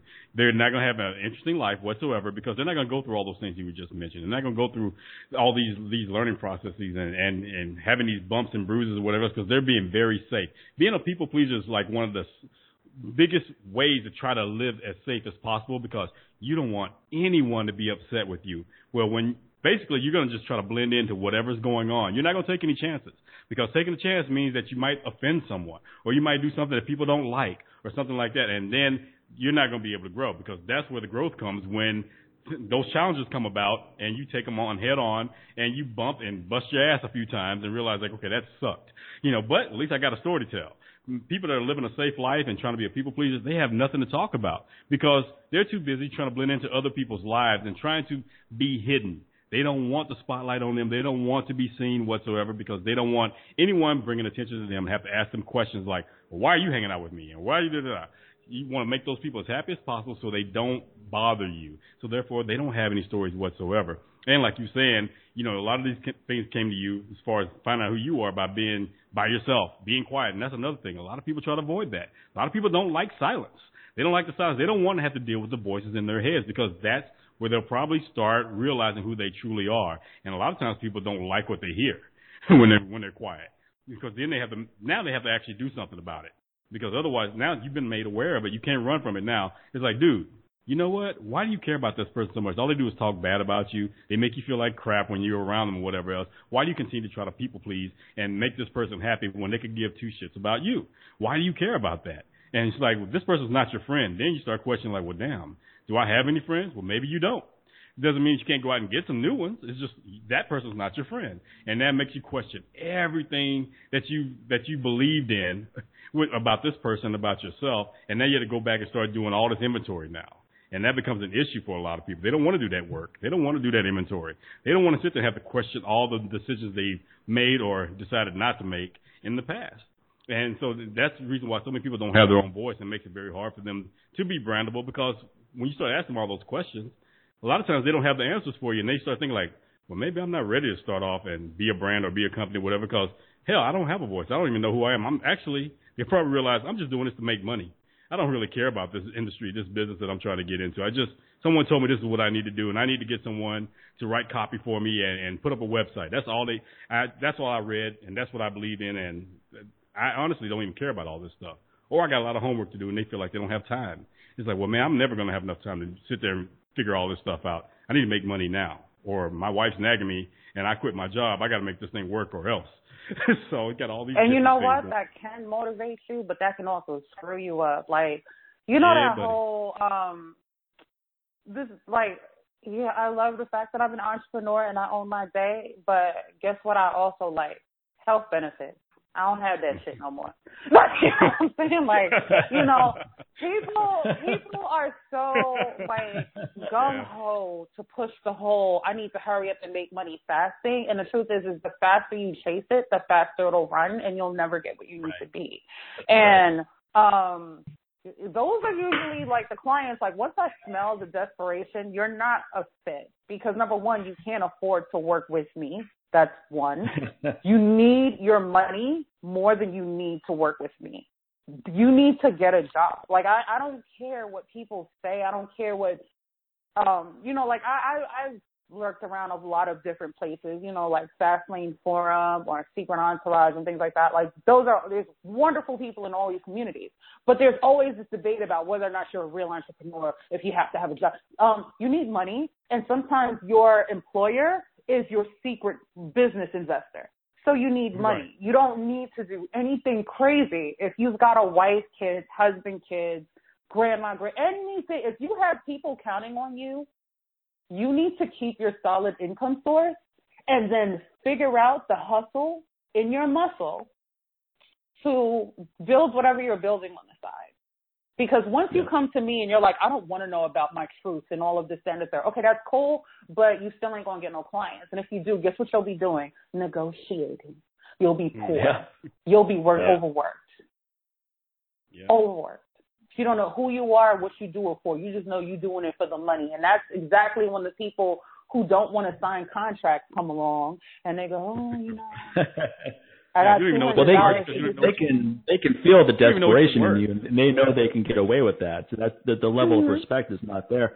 The trainers I know who are desperate, the ones who let people train for free and then we'll pay you back later and so forth, or they haggle with the prices and they actually play that game.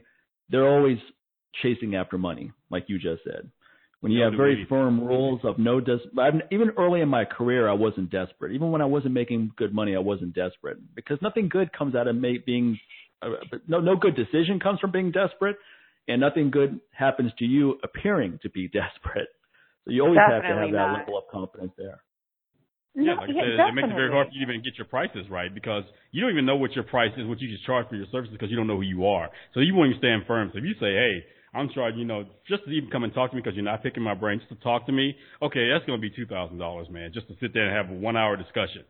What two thousand yeah. dollars, man? I mean, I'm just trying to get a couple ideas. And guess what? I know the, the ideas that I will give you that two thousand dollars will look like chump change if you actually act on one thing that I give you. You're gonna make that back it so quickly. So actually, I'm undercharging. So make that four thousand. I changed my mind.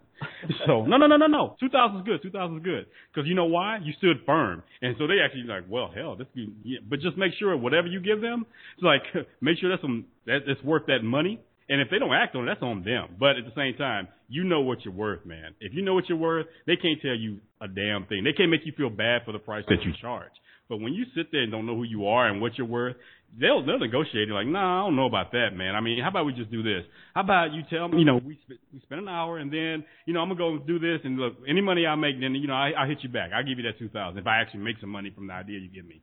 Yeah. And then okay. that's when it starts. So, um, so I did make some money, but I had to pay. Like I've definitely, I've helped friends, just like off GP. Like I've helped friends like double their income in the matter of a five minute conversation. And yeah. well, I gotta pay this and I gotta pay that, and I'm just looking like, okay, cool.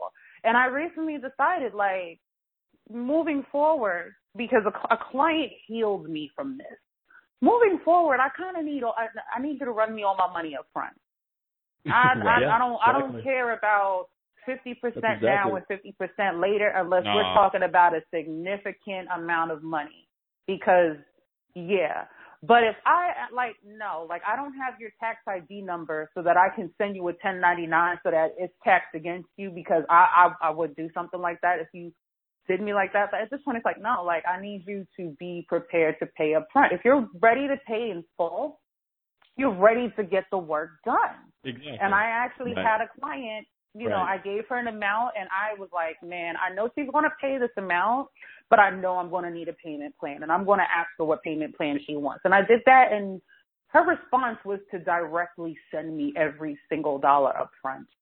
No discount, nothing, no, like she just paid the whole thing. She didn't even bother with a payment plan. And yeah. she's yeah, been that's ready. A, that's the right response. Yeah. And yep. that's, mm-hmm. that tells a lot. Like I like I, I, you know, my credit had to suffer as I learned as an entrepreneur, just you know, from me being an irresponsible person.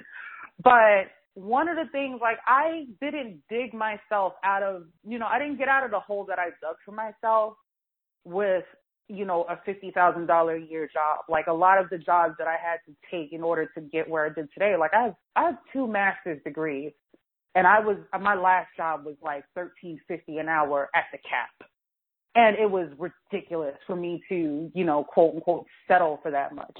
But that that was the that was exactly the situation I needed in order to to to work as hard as I needed to.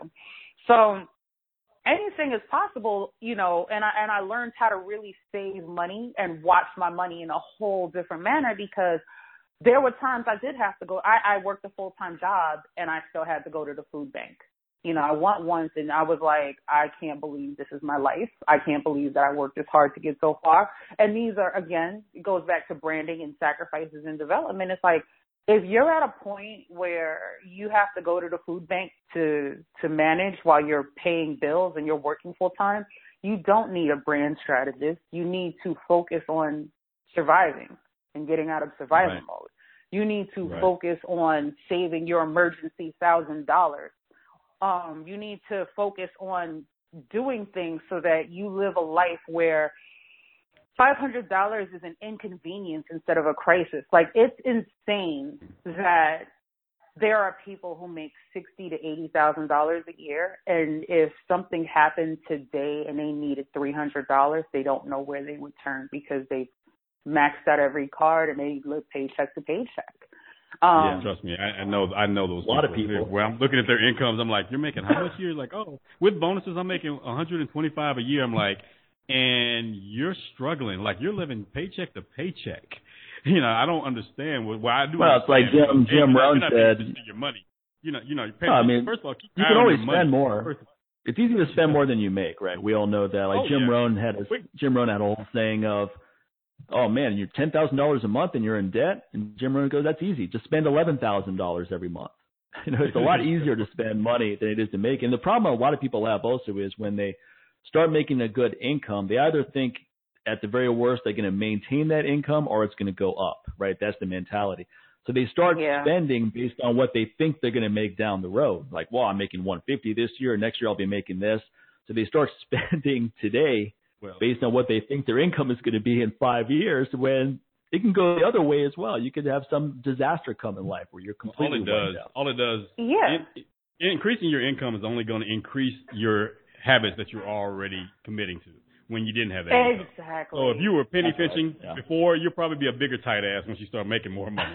you know, which which is the other side of the spectrum right there. You know, but you know, if you're already a person that spends a lot and wastes a lot, you you, you come into some more money, you're just gonna waste even more and spend even That's more. right. You will go out and find ways to spend more money. You will go out and You'll find create people, them. quote, friends. You'll cre- you'll find And mooching ass to that. friends that you never had before to get to mooch off you harder than the two that you had when you were broke. Now you got like ten, and they're like they're they're like big spenders. And you'll find a way just because a lot of times people also like to be able to complain about it. When everything is going great and you're being very responsible and everything is working well, and this is not this hasn't been your lifestyle, you'll realize like, okay, what's wrong here? Nothing's going wrong. So you'll try to sabotage that subconsciously without even thinking about it. And you'll find a way to screw it up because you, now you have nothing to bitch about. Everything is falling into place. Everything's working well, and you like, I can't believe Yeah, everything is. that's a problem That's for some it. people. It's like that's a problem. Why is everything? Because you know, in their mind, thinking like, well, it's going to go wrong sooner or later. So at least I want to be in control. So if it goes wrong, I'm going to make it go wrong. Well, guess what? When things go wrong, a Speed lot that of times process it could up. go wrong anyway. so, Yeah, that is so true. they true. don't think they and deserve that it. goes They don't think they deserve board. the success. And that goes Yeah, across the board. right. Like the the big leap, Gay Hendricks, he talks about that. He calls it upper limiting. And it's just that self sabotage mechanism. And it's like Abraham Hicks and you know, some hmm. of these other like metaphysical people, they're like, really, it's not about um how bad it is. It's like how good can it get and how much good can you tolerate? Like we naturally are scared of things that are too good to be true. Like I have had relationships fail because people have thought I was too good to be true. And there are situations I've been in where I was like, oh man, like I don't know if I can handle this because I don't trust this. This just seems like it's too good to be true. And it's definitely a struggle when you get to that point and you're thinking, why is this everything so good? It's only a matter of time before the other two jobs. And that is an insane situation. And it's like, again, we have people who do this, but then they run into this, I'm just going to quit everything and be an entrepreneur. You are not ready for five years of struggle and hustle to get one good client paying you five grand to make it worth it. You are not ready for tired. Remember the days of AdSense when you will write 500 word articles and you keyword optimize them, and then you you you get a nickel from AdSense, you get your first click from a from an AdSense site, and you're like, oh my god, and then you get your dollar fifty affiliate sale from Dragon Door, oh, yeah. and you're passive like, income, yeah, yeah, yeah, yeah. You're like, yeah, passive income. Yeah, I didn't have then, to do anything. I did this from the home. I didn't have to leave the house. It's like, yeah. Yeah, and it's like, no. You should have left the house. Add, Got a job. Yeah, let's add up all the library books you you borrowed, all the articles you read, all the articles you had to write, learning how to do WordPress on your own, which is how I learned. I had to do WordPress on my own. Um, and then, then I went to school. Like I was like, oh man, I'm passionate about this. I'm going to go get my internet marketing degree. Then I went and got a design degree. That's how I even ended up learning how to brand, do brand strategy because I was making these websites and I would have these hot pink websites on cheating and infidelity and I'd be like, why is nobody clicking? Because women who have been cheated on don't like pink Lauren. They don't like neon pink and pretty. That's what They're you're blinding them. That's why. exactly. So it's like, no, those red they need, red background sites with black, you know, with like green text. I'm like, dude, Yeah. what the hell? Yeah, exactly. Yeah. What the hell's that? hurts Yeah. on my eyes, man. yeah, and it's insane. Like I feel like if anybody wants to become an entrepreneur, the first thing they need to do is pay off every debt they possibly can, Yeah. while Yeah. also simultaneously saving every dollar possible, while Yeah. also learning how to cut back on every expense they can. Because if you cannot cut back on expenses and have at least two different bank accounts, maybe three if you're really good at it, you need to always have your money in different places because when somebody decides to hack your bank account or something happens with this client or something happens with that, you've always got this backup pocket of finances somewhere and then you use your credit cards for what they're for. Uh, to, to get Always points remember. on Amazon, cash back, or to pay for real emergencies. You don't Right. need to do anything else until you, like before I quit my job. Oh, it was hard. I I wanted to to cry every day. Well, I'm lying. I don't cry. It just sounded good. But um, you know, like I wanted to fight life every day, but I paid off like a twenty five hundred dollar bill that I had. Then I paid off this eight hundred dollar credit card. Then I saved this amount of money. I did I like I had two years of tax returns that I had to save and that was just like my emergency money. And I had this flow going. So I always was about sixty days ahead of any emergencies that may happen. I always had at least six, 60 days to figure it out. But I didn't have any lingering debts from the past. Debt really chains you to the past. You can't move forward as long as it's dragging itself along you. So anybody Right. who wants to, to do anything, first thing you got to do is do that. And then if you can't actually like, you know, say you want to be a, a book writer, because I write books now, start reading on the craft of writing books. The library is free. Articles are free. You may not necessarily have the ability to quit your job and write full time and, and lay in Starbucks, but you can write 30 minutes a day and read on the craft of writing 30 minutes a day. You can make it a goal to go to a book convention for the kind of books you want to write, whether it's science fiction or dystopian or whatever. Like there's ways to do things that you mm-hmm. can do to put yourself in that mindset. But I I literally in my head like I just I just want to cringe when people are just like I'm going to quit my job and no, you don't have a plan because you're going to be miserable when day 64 comes and you're like day 64 of entrepreneurship. I have 3 grains of rice and I'm like fighting with the sentence. Just- Yeah, it's like Yeah. yeah, Yeah. it's not And these are the people that end up. These are the people that end up talking to us like, you know, oh, you're an entrepreneur. Yeah, I couldn't be an entrepreneur. I tried that once. It's kind of like people like Mike and I used to hear this all the time in kettlebells. Like, yeah, I, I tried kettlebells. Well, I don't mess with kettlebells, man. They hurt my back. I don't mess with those anymore. That's because your technique sucked. Okay, and this Yeah, is the you're- same thing. you're not When you sit there talking about head. entrepreneurship, when you say entrepreneurship sucks and doesn't work for you, it's because you didn't work it. You sucked at being Yeah. an entrepreneur. Entrepreneurship didn't suck. And then, so one of the first things you need to do before you become an entrepreneur, you need to first of all wipe out everything in your person in your life that you think you deserve.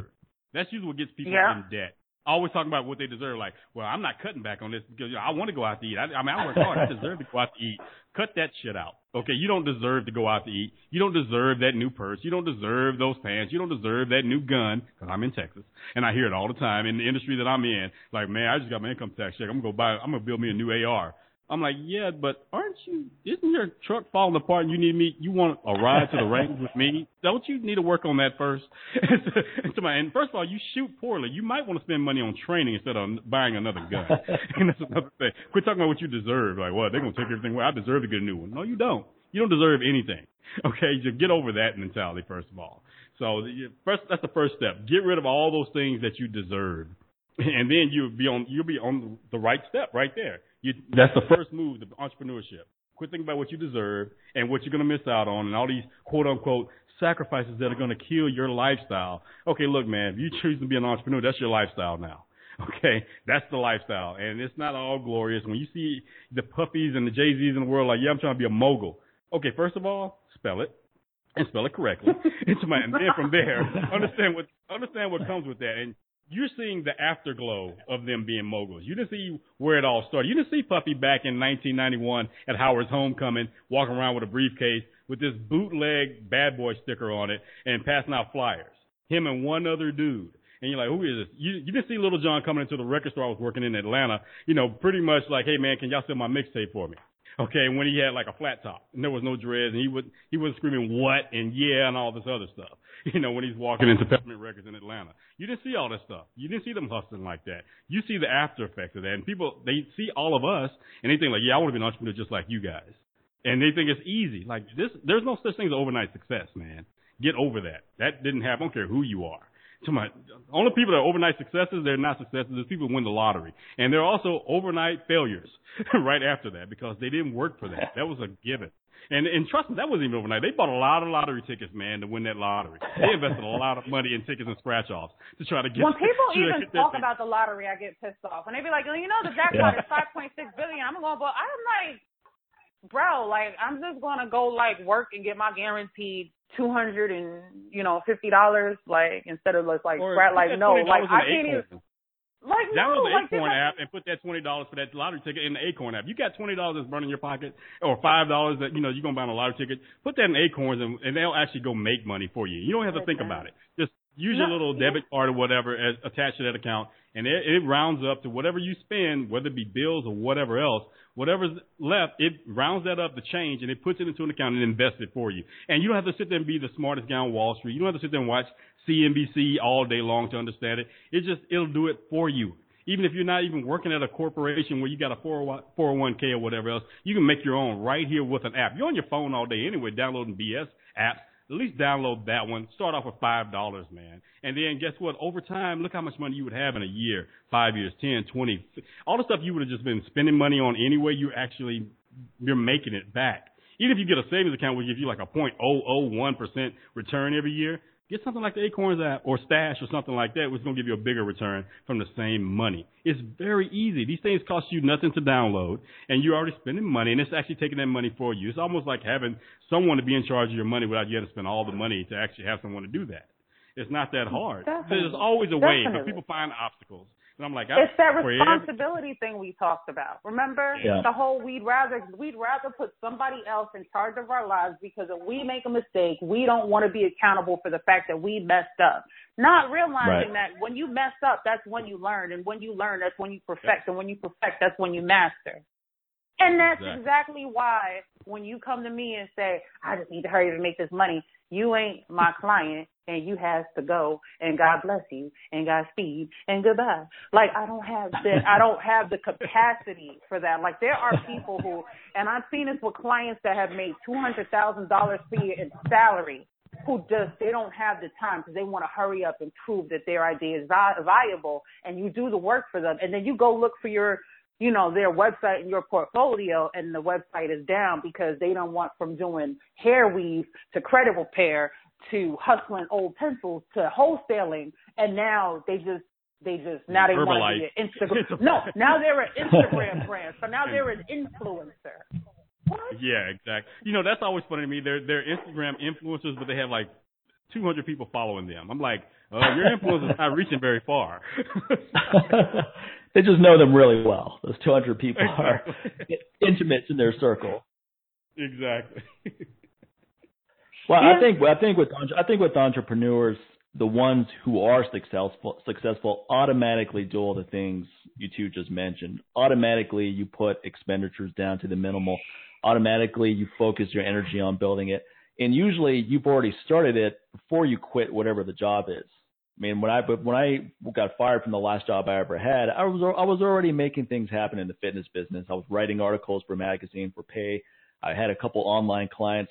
So when I got laid off and decided I wanted to get into this, it was just stepping up the action, taking massive action on the things I was already doing.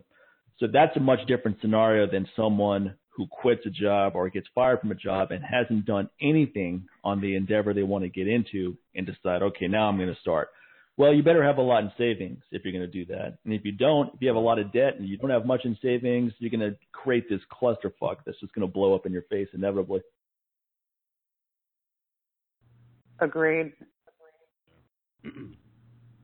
Agreed. And that that's the scary part is like we're so used to having this guaranteed source of income through employment that right. for those of us who do want to make the switch, it's like, oh my gosh, it's scary new world. Or you think you can just go in and because you saw, you know, and copywriters do this. Man, this one little trick turned my uh, computer into an ATM. Now my wife wants to stay every night. No, it, it, it doesn't. It's not like that. Like it's it's all like it's not like that. You know, like the like if I could go back to like when I first had a job, like my first job was like thirteen or fourteen. So first I would have saved half of every paycheck. Like now that wouldn't have been a lot of money, but I would have learned to have saved half of every paycheck from then through high school up until the day I moved out because I didn't have to pay any bills until I moved out. Because I would have been in the habit that I will oh, I will never be without. And one of the things that right. really really drives people like like I don't care if you have a job or not, learn to take 150 to 200 dollars or 10 percent, whichever you feel comfortable with, of every freaking check you get and put it in a bank account that you don't use every day. Because right. that it's going to start off small first but it's going to build up. And that $100 will become 500 and you'll be like, oh my God, it's 500. It's so pretty. Then you'll get tempted because again, that self-sabotage we, we spoke about. You'll get tempted to spend it like, oh, it's just one little $25 t-shirt or it's just, you know, it's just a couple of beers with the guys. No, don't spend it. Like I said, put it in a bank account that you forget about and learn to live on the rest. Then it's going to hit a thousand. You're going to feel like, yes, I'm in that one comma club then it'll hit like ten thousand, and you're like, ooh, I'm a G. And then like you know you go from there, but it's like that turns a cri- that that that turns a crisis into an inconvenience as opposed to you know like I remember my tire blew out and I was in the thick of it. And I posted the picture on Facebook, and I wasn't thinking nothing of it. I was just like, I just ain't got, you know, whatever. I was, I was really working on this tire until I could get money, but I didn't know when I was going to have it my father gave me the money because yay, that's what my dad does. And I, you know, was just blessed. But I realized like, wow, what if I did not have my dad? I'm all the way in Texas. He's in New York. By the grace of him being a Facebook lurker, he saw the tire and he did something about it because that's his child. I'm his child. But now if that were to happen to me again, God forbid, I can handle it. I won't be happy about the fact that I can hand that I that I ha- got to handle it, but I can. I'm not in the position I was before, and it's just so scary that we are taught to work really hard for nothing, and to not value ourselves and our labor enough to really preserve what we're doing. We're taught you worked hard, so just give it all back to society by spending it all. No, yeah. it's so funny in a capitalistic society that that's so socialist so and so and so common. So I always laugh at people when they bring all these different things. I'm like, you you know, a lot of this stuff is all intertwined. There's no either or. It's not you know, it's all about capitalism, socialism, you know, communism. It's like there's a mix of all of it, and it starts from the time we were in school all the way up. It's like bust your ass and you know you got to give back to society bust your ass and you work if you work really hard then one day you can retire with this i'm like work really hard for who oh well, you know, don't start you know thinking about yourself. Don't be so selfish thinking about working for yourself. That's very selfish. You know, there there you know there's companies out there that need good workers. I'm like, yeah, okay, but trust me, not everyone is in a position to be an entrepreneur. A lot of people don't have that muscle to do that. But my thing is, so yeah, if you are working for someone, that's what you're happy. You're truly happy doing that. That's where the real question comes. When you're tr- are you truly happy right. doing that? You know, and that's the choice that you're that you're making, not the one that's been thrust upon you, or you've been brainwashed to think that that's your only option. When, when do you know, okay, if you know that you have other options and you choose, ah, I don't want to do that. I'm good doing this, and I'm happy doing this. Then damn it, do it. You know, at the same time, but don't don't be that person who thinks like, well, this is all I have, you know, and I'll be wrong if I try to do something else. No, you got to grow up and step away from all that because that's someone else's way of thinking. That was their way of life. Then you know, hey, that that was them. But you can make a change once you're old enough to really. Once you're, I'm saying in black culture, once you get out of your mama's out, out of your mama's house and no longer under her roof, you can finally do what you want to do. You can be a grown up and do grown up things like making your own decisions all the way around that impact your life. And if those decisions come back and bite you in the ass, hey, take the bite, put some Neosporin on it, bandage it up, cover it up, keep on moving. That's what you do and that's how you learn. And it'll be worth it because it was your story. It wasn't your mom's story. It wasn't your dad's story. It's, it was yours. Like it was a choice that you made on your own, and you dealt with it. Whether it was good consequences, I don't even say good or bad consequences. You know, the, was it did it come out as a great result or was it a learning experience that didn't quite work out? That's how you need to look at it. And I think too many people think like, okay, well this is working out well, or that was bad. Like, was it really bad? It's bad is when you keep doing it over and over again and you refuse to understand like this way is not working. So I think that's why a lot of folks like to go and work for someone else because they don't have to make those decisions. It's like, hey, Peterson, do this. Okay. Here, here's this work. I need you to do this. Okay. Whew, no responsibility there. All I just need to do is do what I'm told. I don't have to make clock any in, real clock conscious decisions. Exactly. Right. Go back, you know, hey, go home, watch TV, and tomorrow wake up, do it all over again, you know, because it's safe. At least in But their these minds. are the they got- people that also end up miserable when they hit 39, 40, Oh, yeah. 42, Yeah, because or those years slip right by them. Because yeah, Yeah. and then they're like literally sitting up there talking about legacy. Like I had a recent breakup, and it was over. Like I'm ready to get my legacy together, but I'm not ready to let go of what I'm what I'm used to having. And I'm like, bro, like I've been there, I've done that. Let me help you. It the, the, it was like I could not move this dude, and I was like, look, I'm not going to sit here and keep waiting. And then it was like you're irrational and you're wrong, and it's like, yo, no, I'm tapped out. Like you're you're literally this is inertia at this point. Like there's like the whole rug has been pulled from beneath you, and you're literally sitting up here thinking that the rug will just bloom like grass again. Like it's gone. Like there's nothing. Like it's insane, and people just like they allow that fear to paralyze them. They allow the I don't know what's going to happen to paralyze them. Here's the truth. You can go to a job that you've been going to every day since 1985 and get fired and lose everything anyway. Oh yeah. You know, it's called at will employment. You know, Yeah, exactly, and that happens all the time.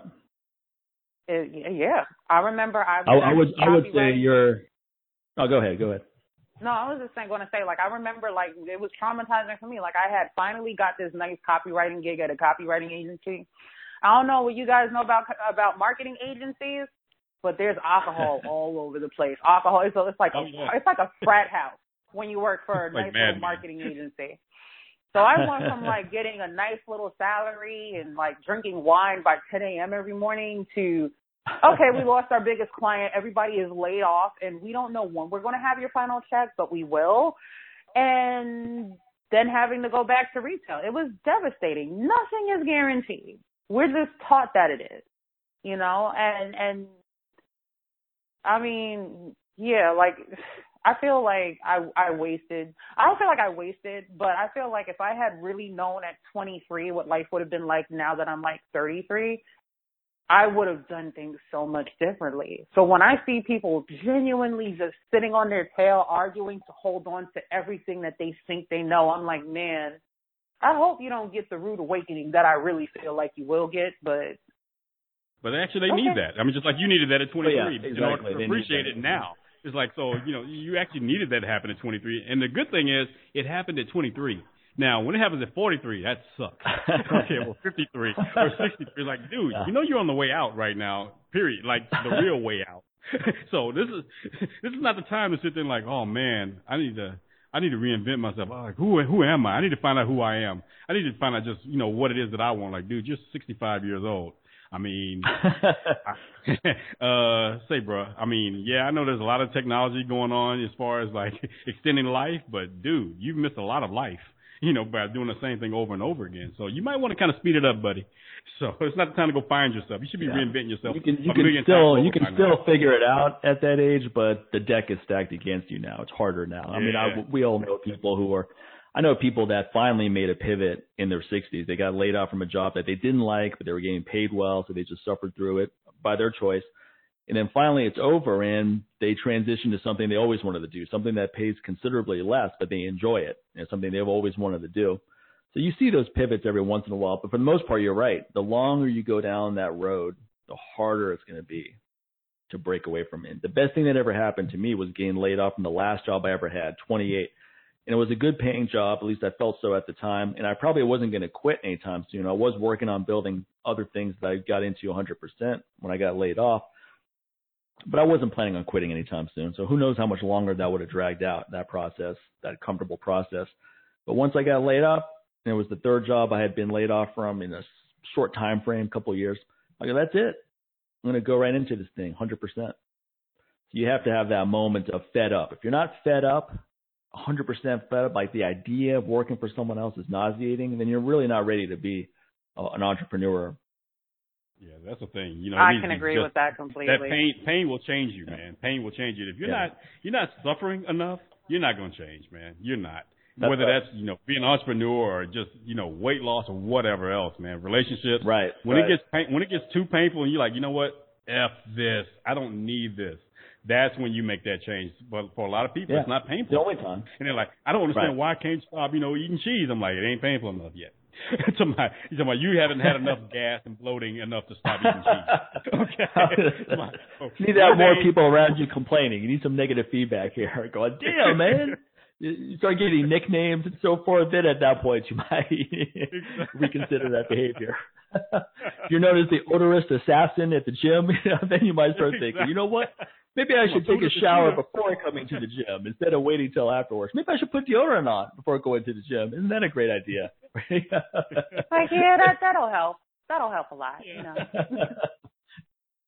yeah, it's just with, without that fed up point, people that I that are just they just like the idea of trying something. Like, yeah, I'm going to give that a shot, see how it goes, and they give themselves a time frame. Oh, if it doesn't work out by this point, I'll just move on to this. I go, just move on to that right now because you're already giving right. yourself that. It's just a little hobby for you. You're just going to play around. It's like a little tennis match with your neighbor. I'm going to just try it out, have fun.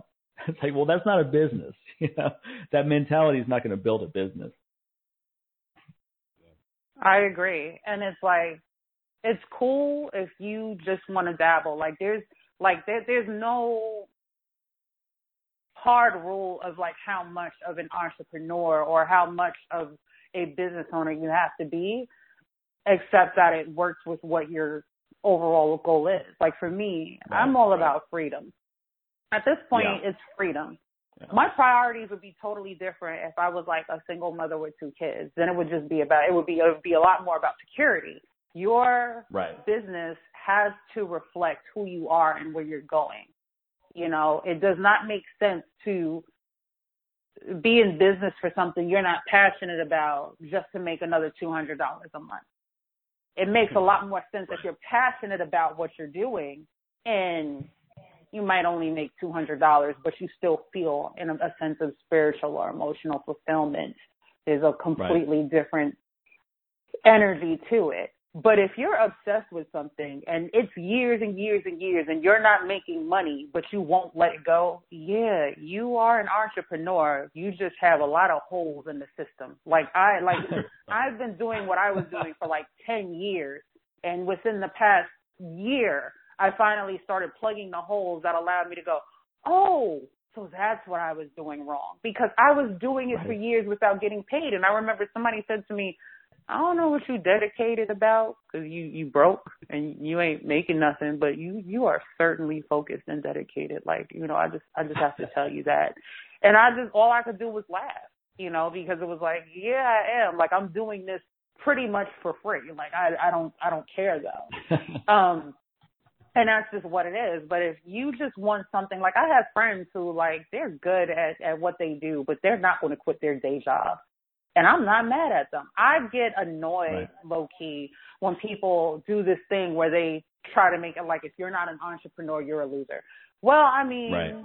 you know, that sounds good, but the truth is, like I said before, having health benefits was kind of nice. You know, like, you know, I mean, the deductibles were BS, but, you know, a prescription for $500 is not in my budget. So if you if, if something would have happened to me and the ambulance would come, I'd be like, yo, bro, it's just cheaper for me to die. So just like let let me let me call let me get my parents my pin number.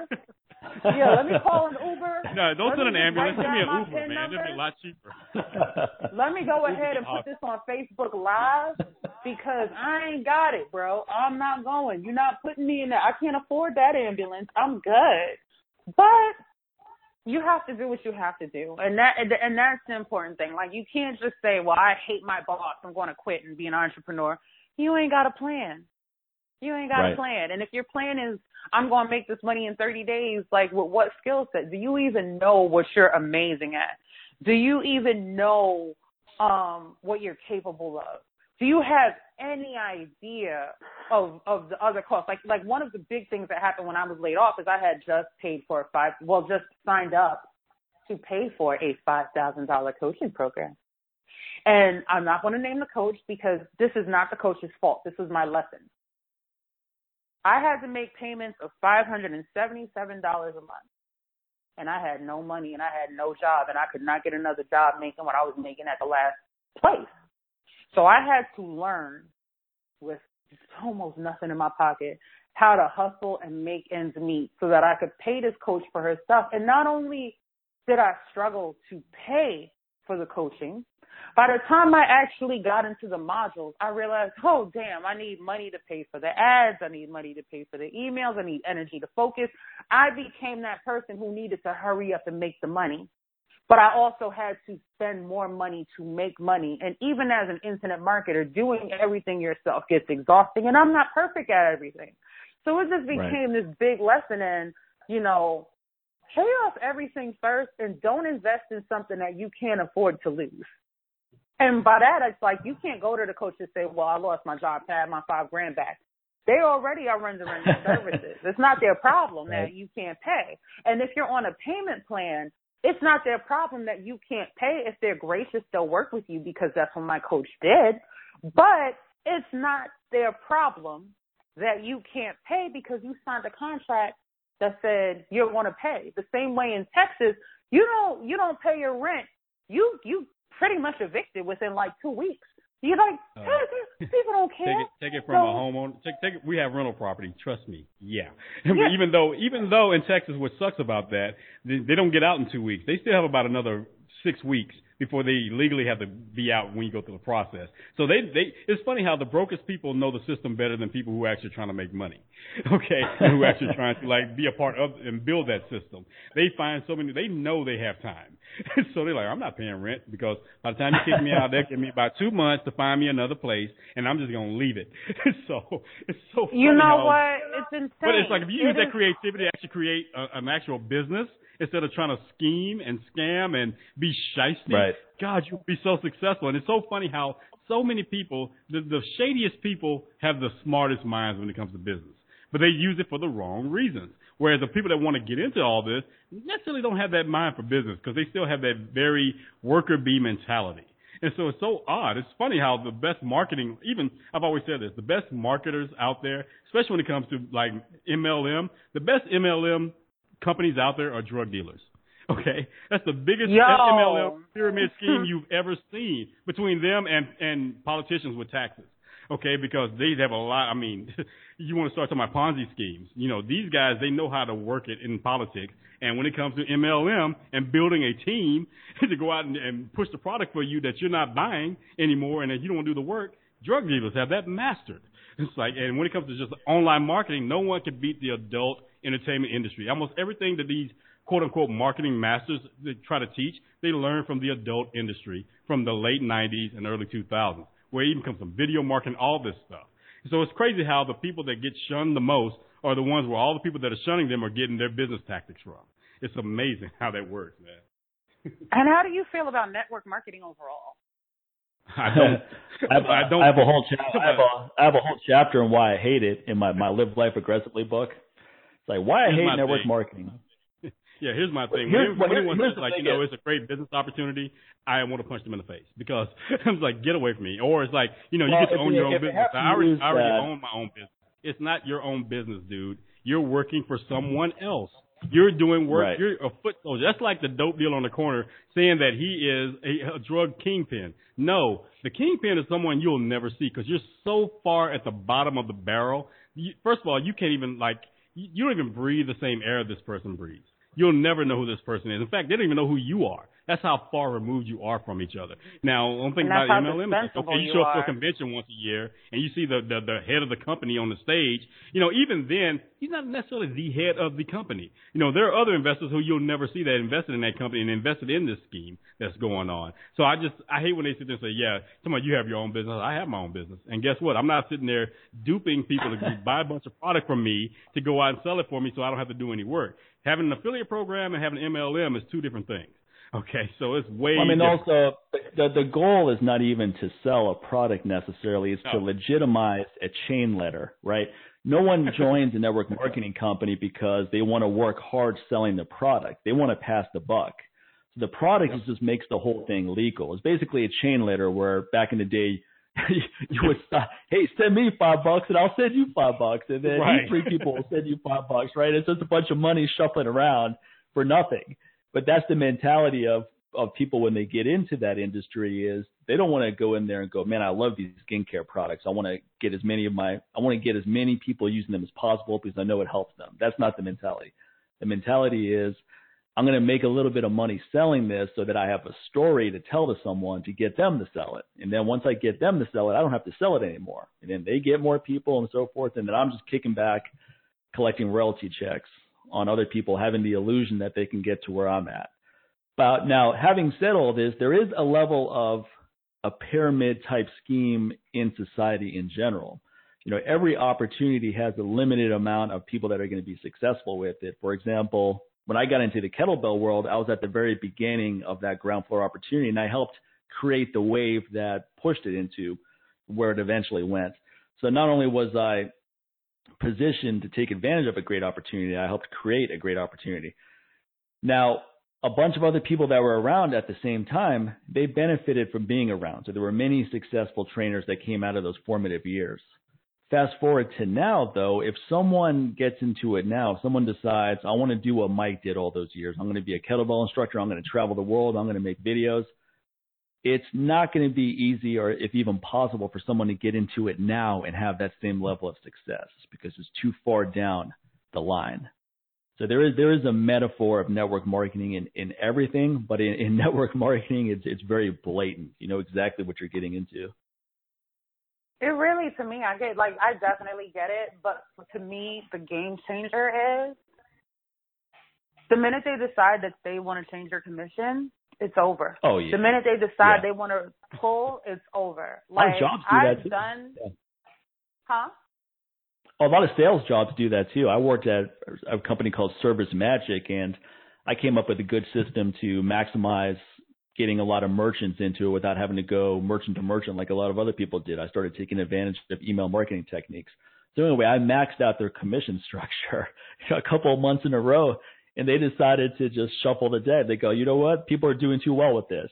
So now we're going to make it harder. Now you're going to have to work twice as hard to make what you were making with the previous system. So that that that kind of commission structure scam, changing scam is is pretty common.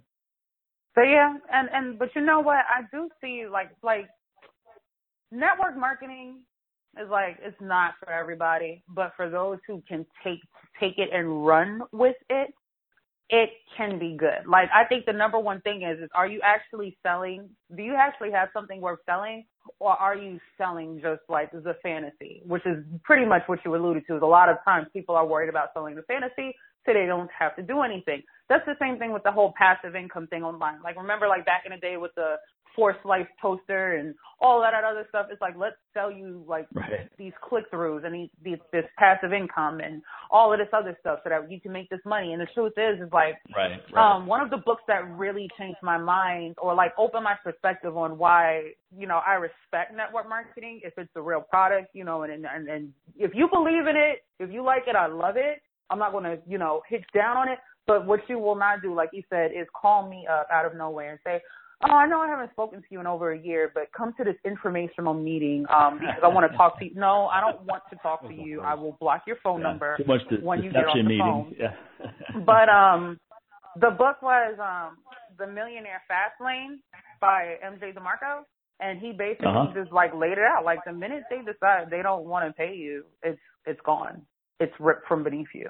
And I had tried different, you know, companies and stuff like that, but I also don't resonate with anything that starts off with, let me tell you about this opportunity or come to this meeting or, you know, you're you're not like I remember this Avon lady told me you weren't successful because you didn't try hard enough and I'm like making money with passive income on like books that I wrote myself like if you don't get out of my mother's house with your MLM nonsense because I know you still have a full time job. You're not going to tell me anything like, don't tell me how to do some shit you've never done. Okay? You don't know anything about a six figure lifestyle. Like you, you don't.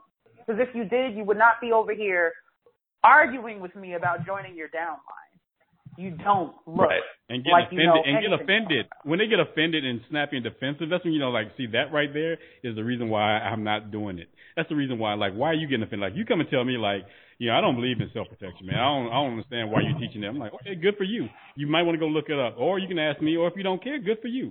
I don't get offended because I I know what I'm doing and what what I benefits sleep at come night. from it. I sleep yeah, at night I'm and I have money. And that's what you at. What you just said right now. Well, I mean, you have to you have to look at the whole night. thing. You have to look at the whole thing logically too. Okay, if if I open up a subway down the street from me, I don't want sincere opening up one right next to me, and then I don't want five other friends opening up ones right next to that.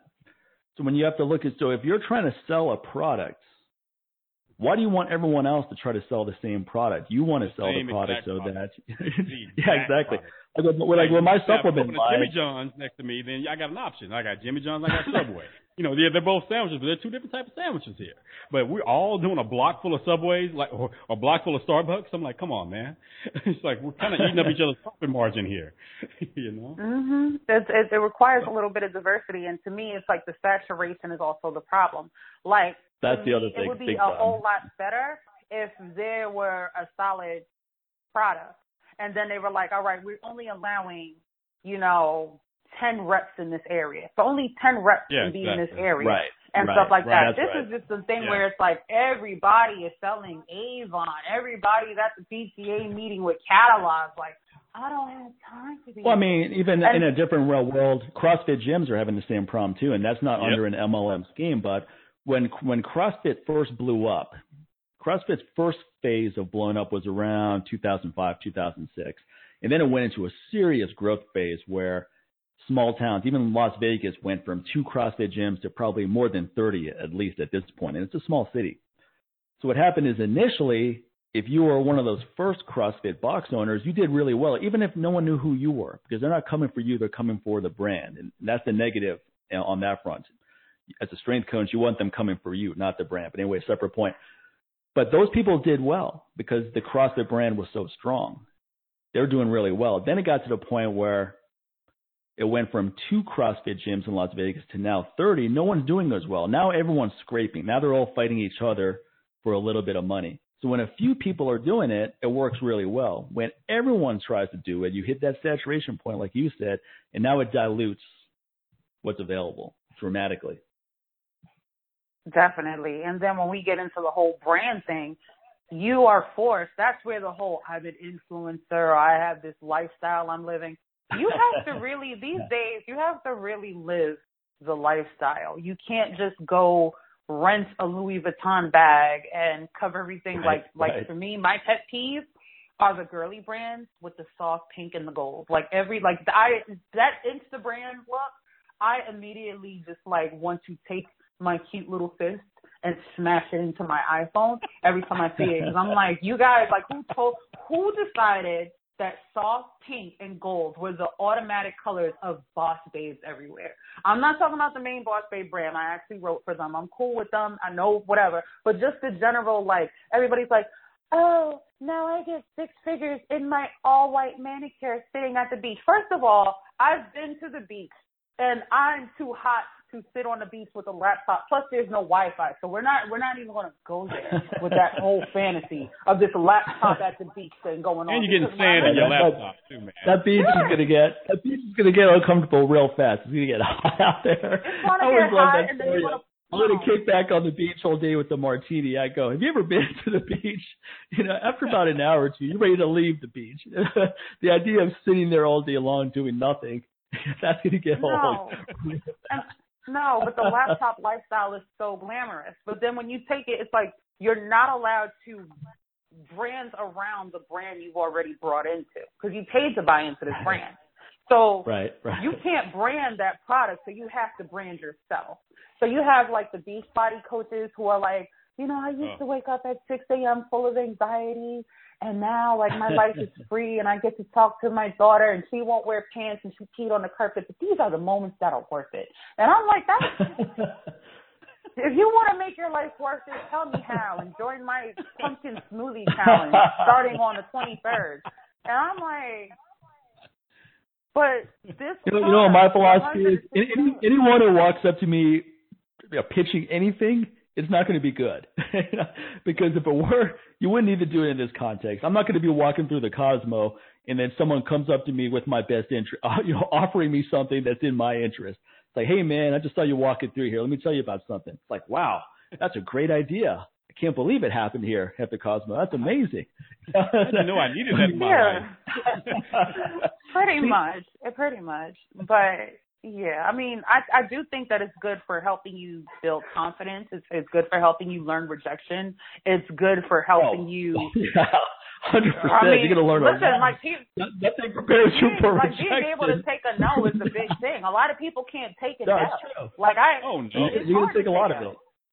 You're going to take a lot of it. I, I did network marketing when I first got out of college. That's why I know. I mean, I know a lot about it, and I had a very negative experience with it. But I will agree with you on that point. I learned the very, very crucial sales skills. That face-to-face rejection, just the ability to pr- approach someone. You know, a lot of people would have a hard time doing that on anything. Just walk up to a stranger and start a conversation. Just the ability to do that. That's a very valuable skill. And then I had to do a bunch of presentations in front of groups. So I'll give you that for sure picked up a lot of beneficial skills along the way that I still use today.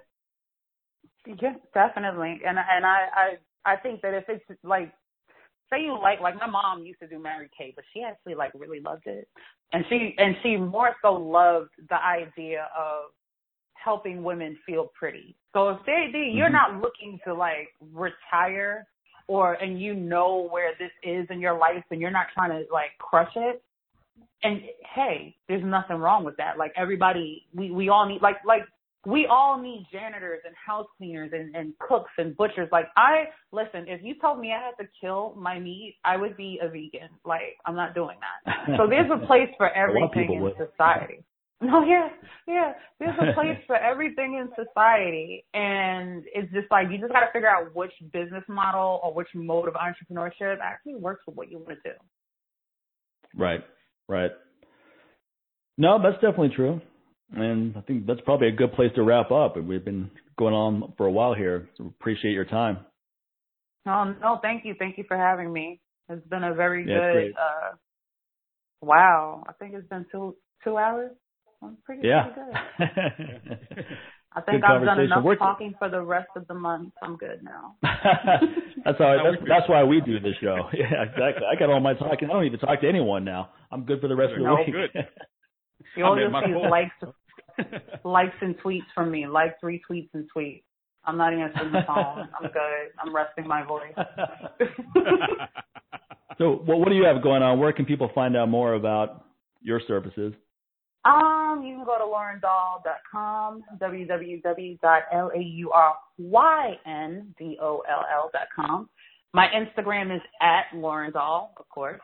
Um, my Twitter is laurendoll, And if you want to email me, it's Lauren at laurendoll. I try to keep it pretty simple. So it's either Twitter, Instagram, email on my website.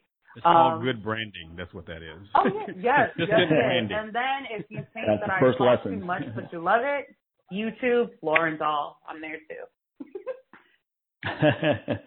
well, very cool. We appreciate it. Great talking to you. Dan, no, yes, definitely. Thank you so much. I appreciate you speaking with you. You definitely gave me some things to think about. Um, I'm about to go finish watching that Netflix series we talked about. So this is going to be a yeah, fun definitely. for me. Yeah, I'm gonna start watching it. yeah, absolutely. No, that's pretty cool. Yeah, I'll be curious to see what you think of it as you go along. I think I'm on the oh, last episode or or starting it soon. Yeah, it's a really good series. Yeah, you said you were on episode three, so you're you like right there, so, yeah. and I'm about to hit episode two. Yep. Yeah. All right. Well, thank Very you cool. so much. All right. All right. You have a great one. Thanks, Lauren. You take All care. Right, you too. Bye bye. Bye. Well, that was good, man. That was. Yeah. uh you never you never know what to expect with certain guests. I just I just look at certain people and I just get a vibe going, huh, that'd be a cool person to talk to in the show. You never know right. where it's going to go. But sometimes it can it can be a total goose egg, and you guys aren't going to hear those episodes because they never make it to the light of day. That's the great thing about the show; it's not live. So if we have a guest who sucks, we have a story, but you're not going to hear that story. the guest starts really going off with some stuff that's just way like, whoa, how do we get here? You won't hear that either. Or, or maybe some things they don't or, want, or to you might. want to be heard, and we're going to make sure you hear it. Like, yeah, I'm, just between, you're not gonna between it, us. Are you? I'm like, oh, hell yeah. well, you, you're not going to post what I just said, are you? I'm like, eh, I wasn't thinking about it, but now that you brought it up, yes, because obviously you didn't want it to get out there. You shouldn't have said it. so, you know, we're not saying anything well, on here that we're not going to be able to defend in front. Like someone said, "Hey, I heard you said this about me." Yep, well, that was messed up. Okay. I'm, I'm yeah. blocking you. And it's like reminds me of uh my, my friend Keith. My friend Keith in in college. I remember one time he was arguing with this girl who lived on our dorm floor, and then she had like short shorts on and she's walking out. Keith goes, "Badass!" Right? He said it. He didn't say it super loud that everyone would hear it, but he, he didn't he didn't mumble it either. Right? He said it. Right. So she comes back and she goes, "What did you say?" And he goes, "I said you have a fat ass." He's like, "What? You think I'm going to change my?" He's like, "You think I'm going to change what I said just because you heard it?" And, and just this look on her face, she had nowhere to go because she was expecting immediately what most people do in that situation because they're people pleasers like you. They say something, right. someone hears it, they're like, "Oh, sorry, sorry, I didn't mean it." It's like, yeah, you did, you said it. So what I, what I right. this this memory is burned. I mean, it's burned in my memory this Eve because I can just remember how no hesitation whatsoever he took ownership. You know, he right. didn't he didn't try to evade or be like, oh, uh, never mind. You know, like well, well, most people do that situation. Oh, that's what I thought, and she walked My off. bad. Took, yeah, and all that. Like, and she had nowhere to go with her response. She's like, oh, you're an I asshole. Said what I said.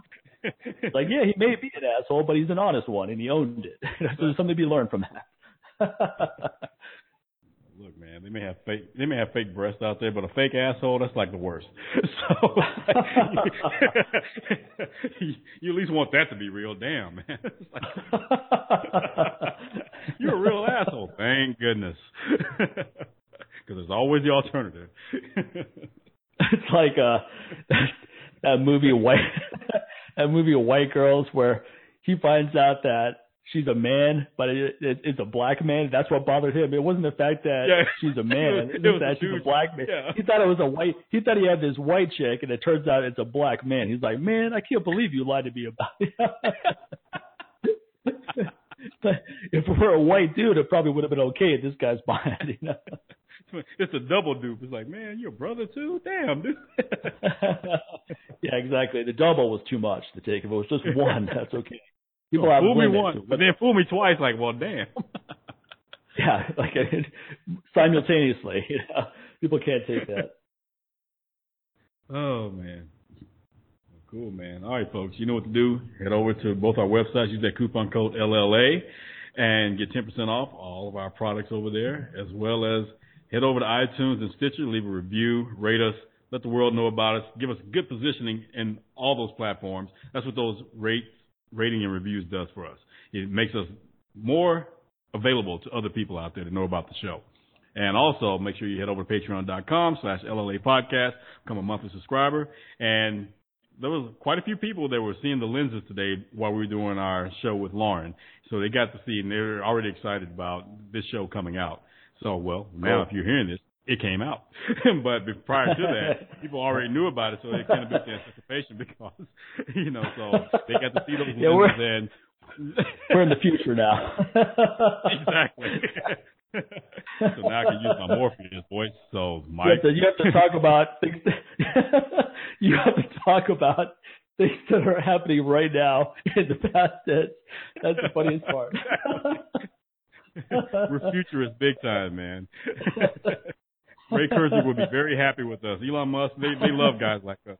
We're real futurists. Those guys just talk the talk. We really are. We don't just see a vision of the future. We are the future. In fact, we're already a month or two months ahead of you already. We've already lived this life, and here you are. it's like the show The Crossing. You know, somebody, somebody they stole that idea from us, man. so. Yeah, like we we know some people are going to be broke by the time they listen to this episode. You know, they're not broke while we're recording it, but by the time they, they get around to listening it, taking that you know, into right account. now, this episode, when you listen to it, like it is hitting you, it is hitting home in so many ways, and you're wishing that. I wish I'd actually heard this live. You know, so therefore I would have made the mistakes that I made by the time this episode came out. So, a lot of people are going to listen to this episode like, oh, now you tell me.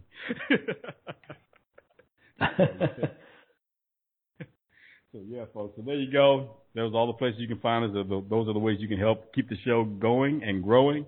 And we'll catch you guys on the next episode. Take care, everybody. Take care, everyone. Bye.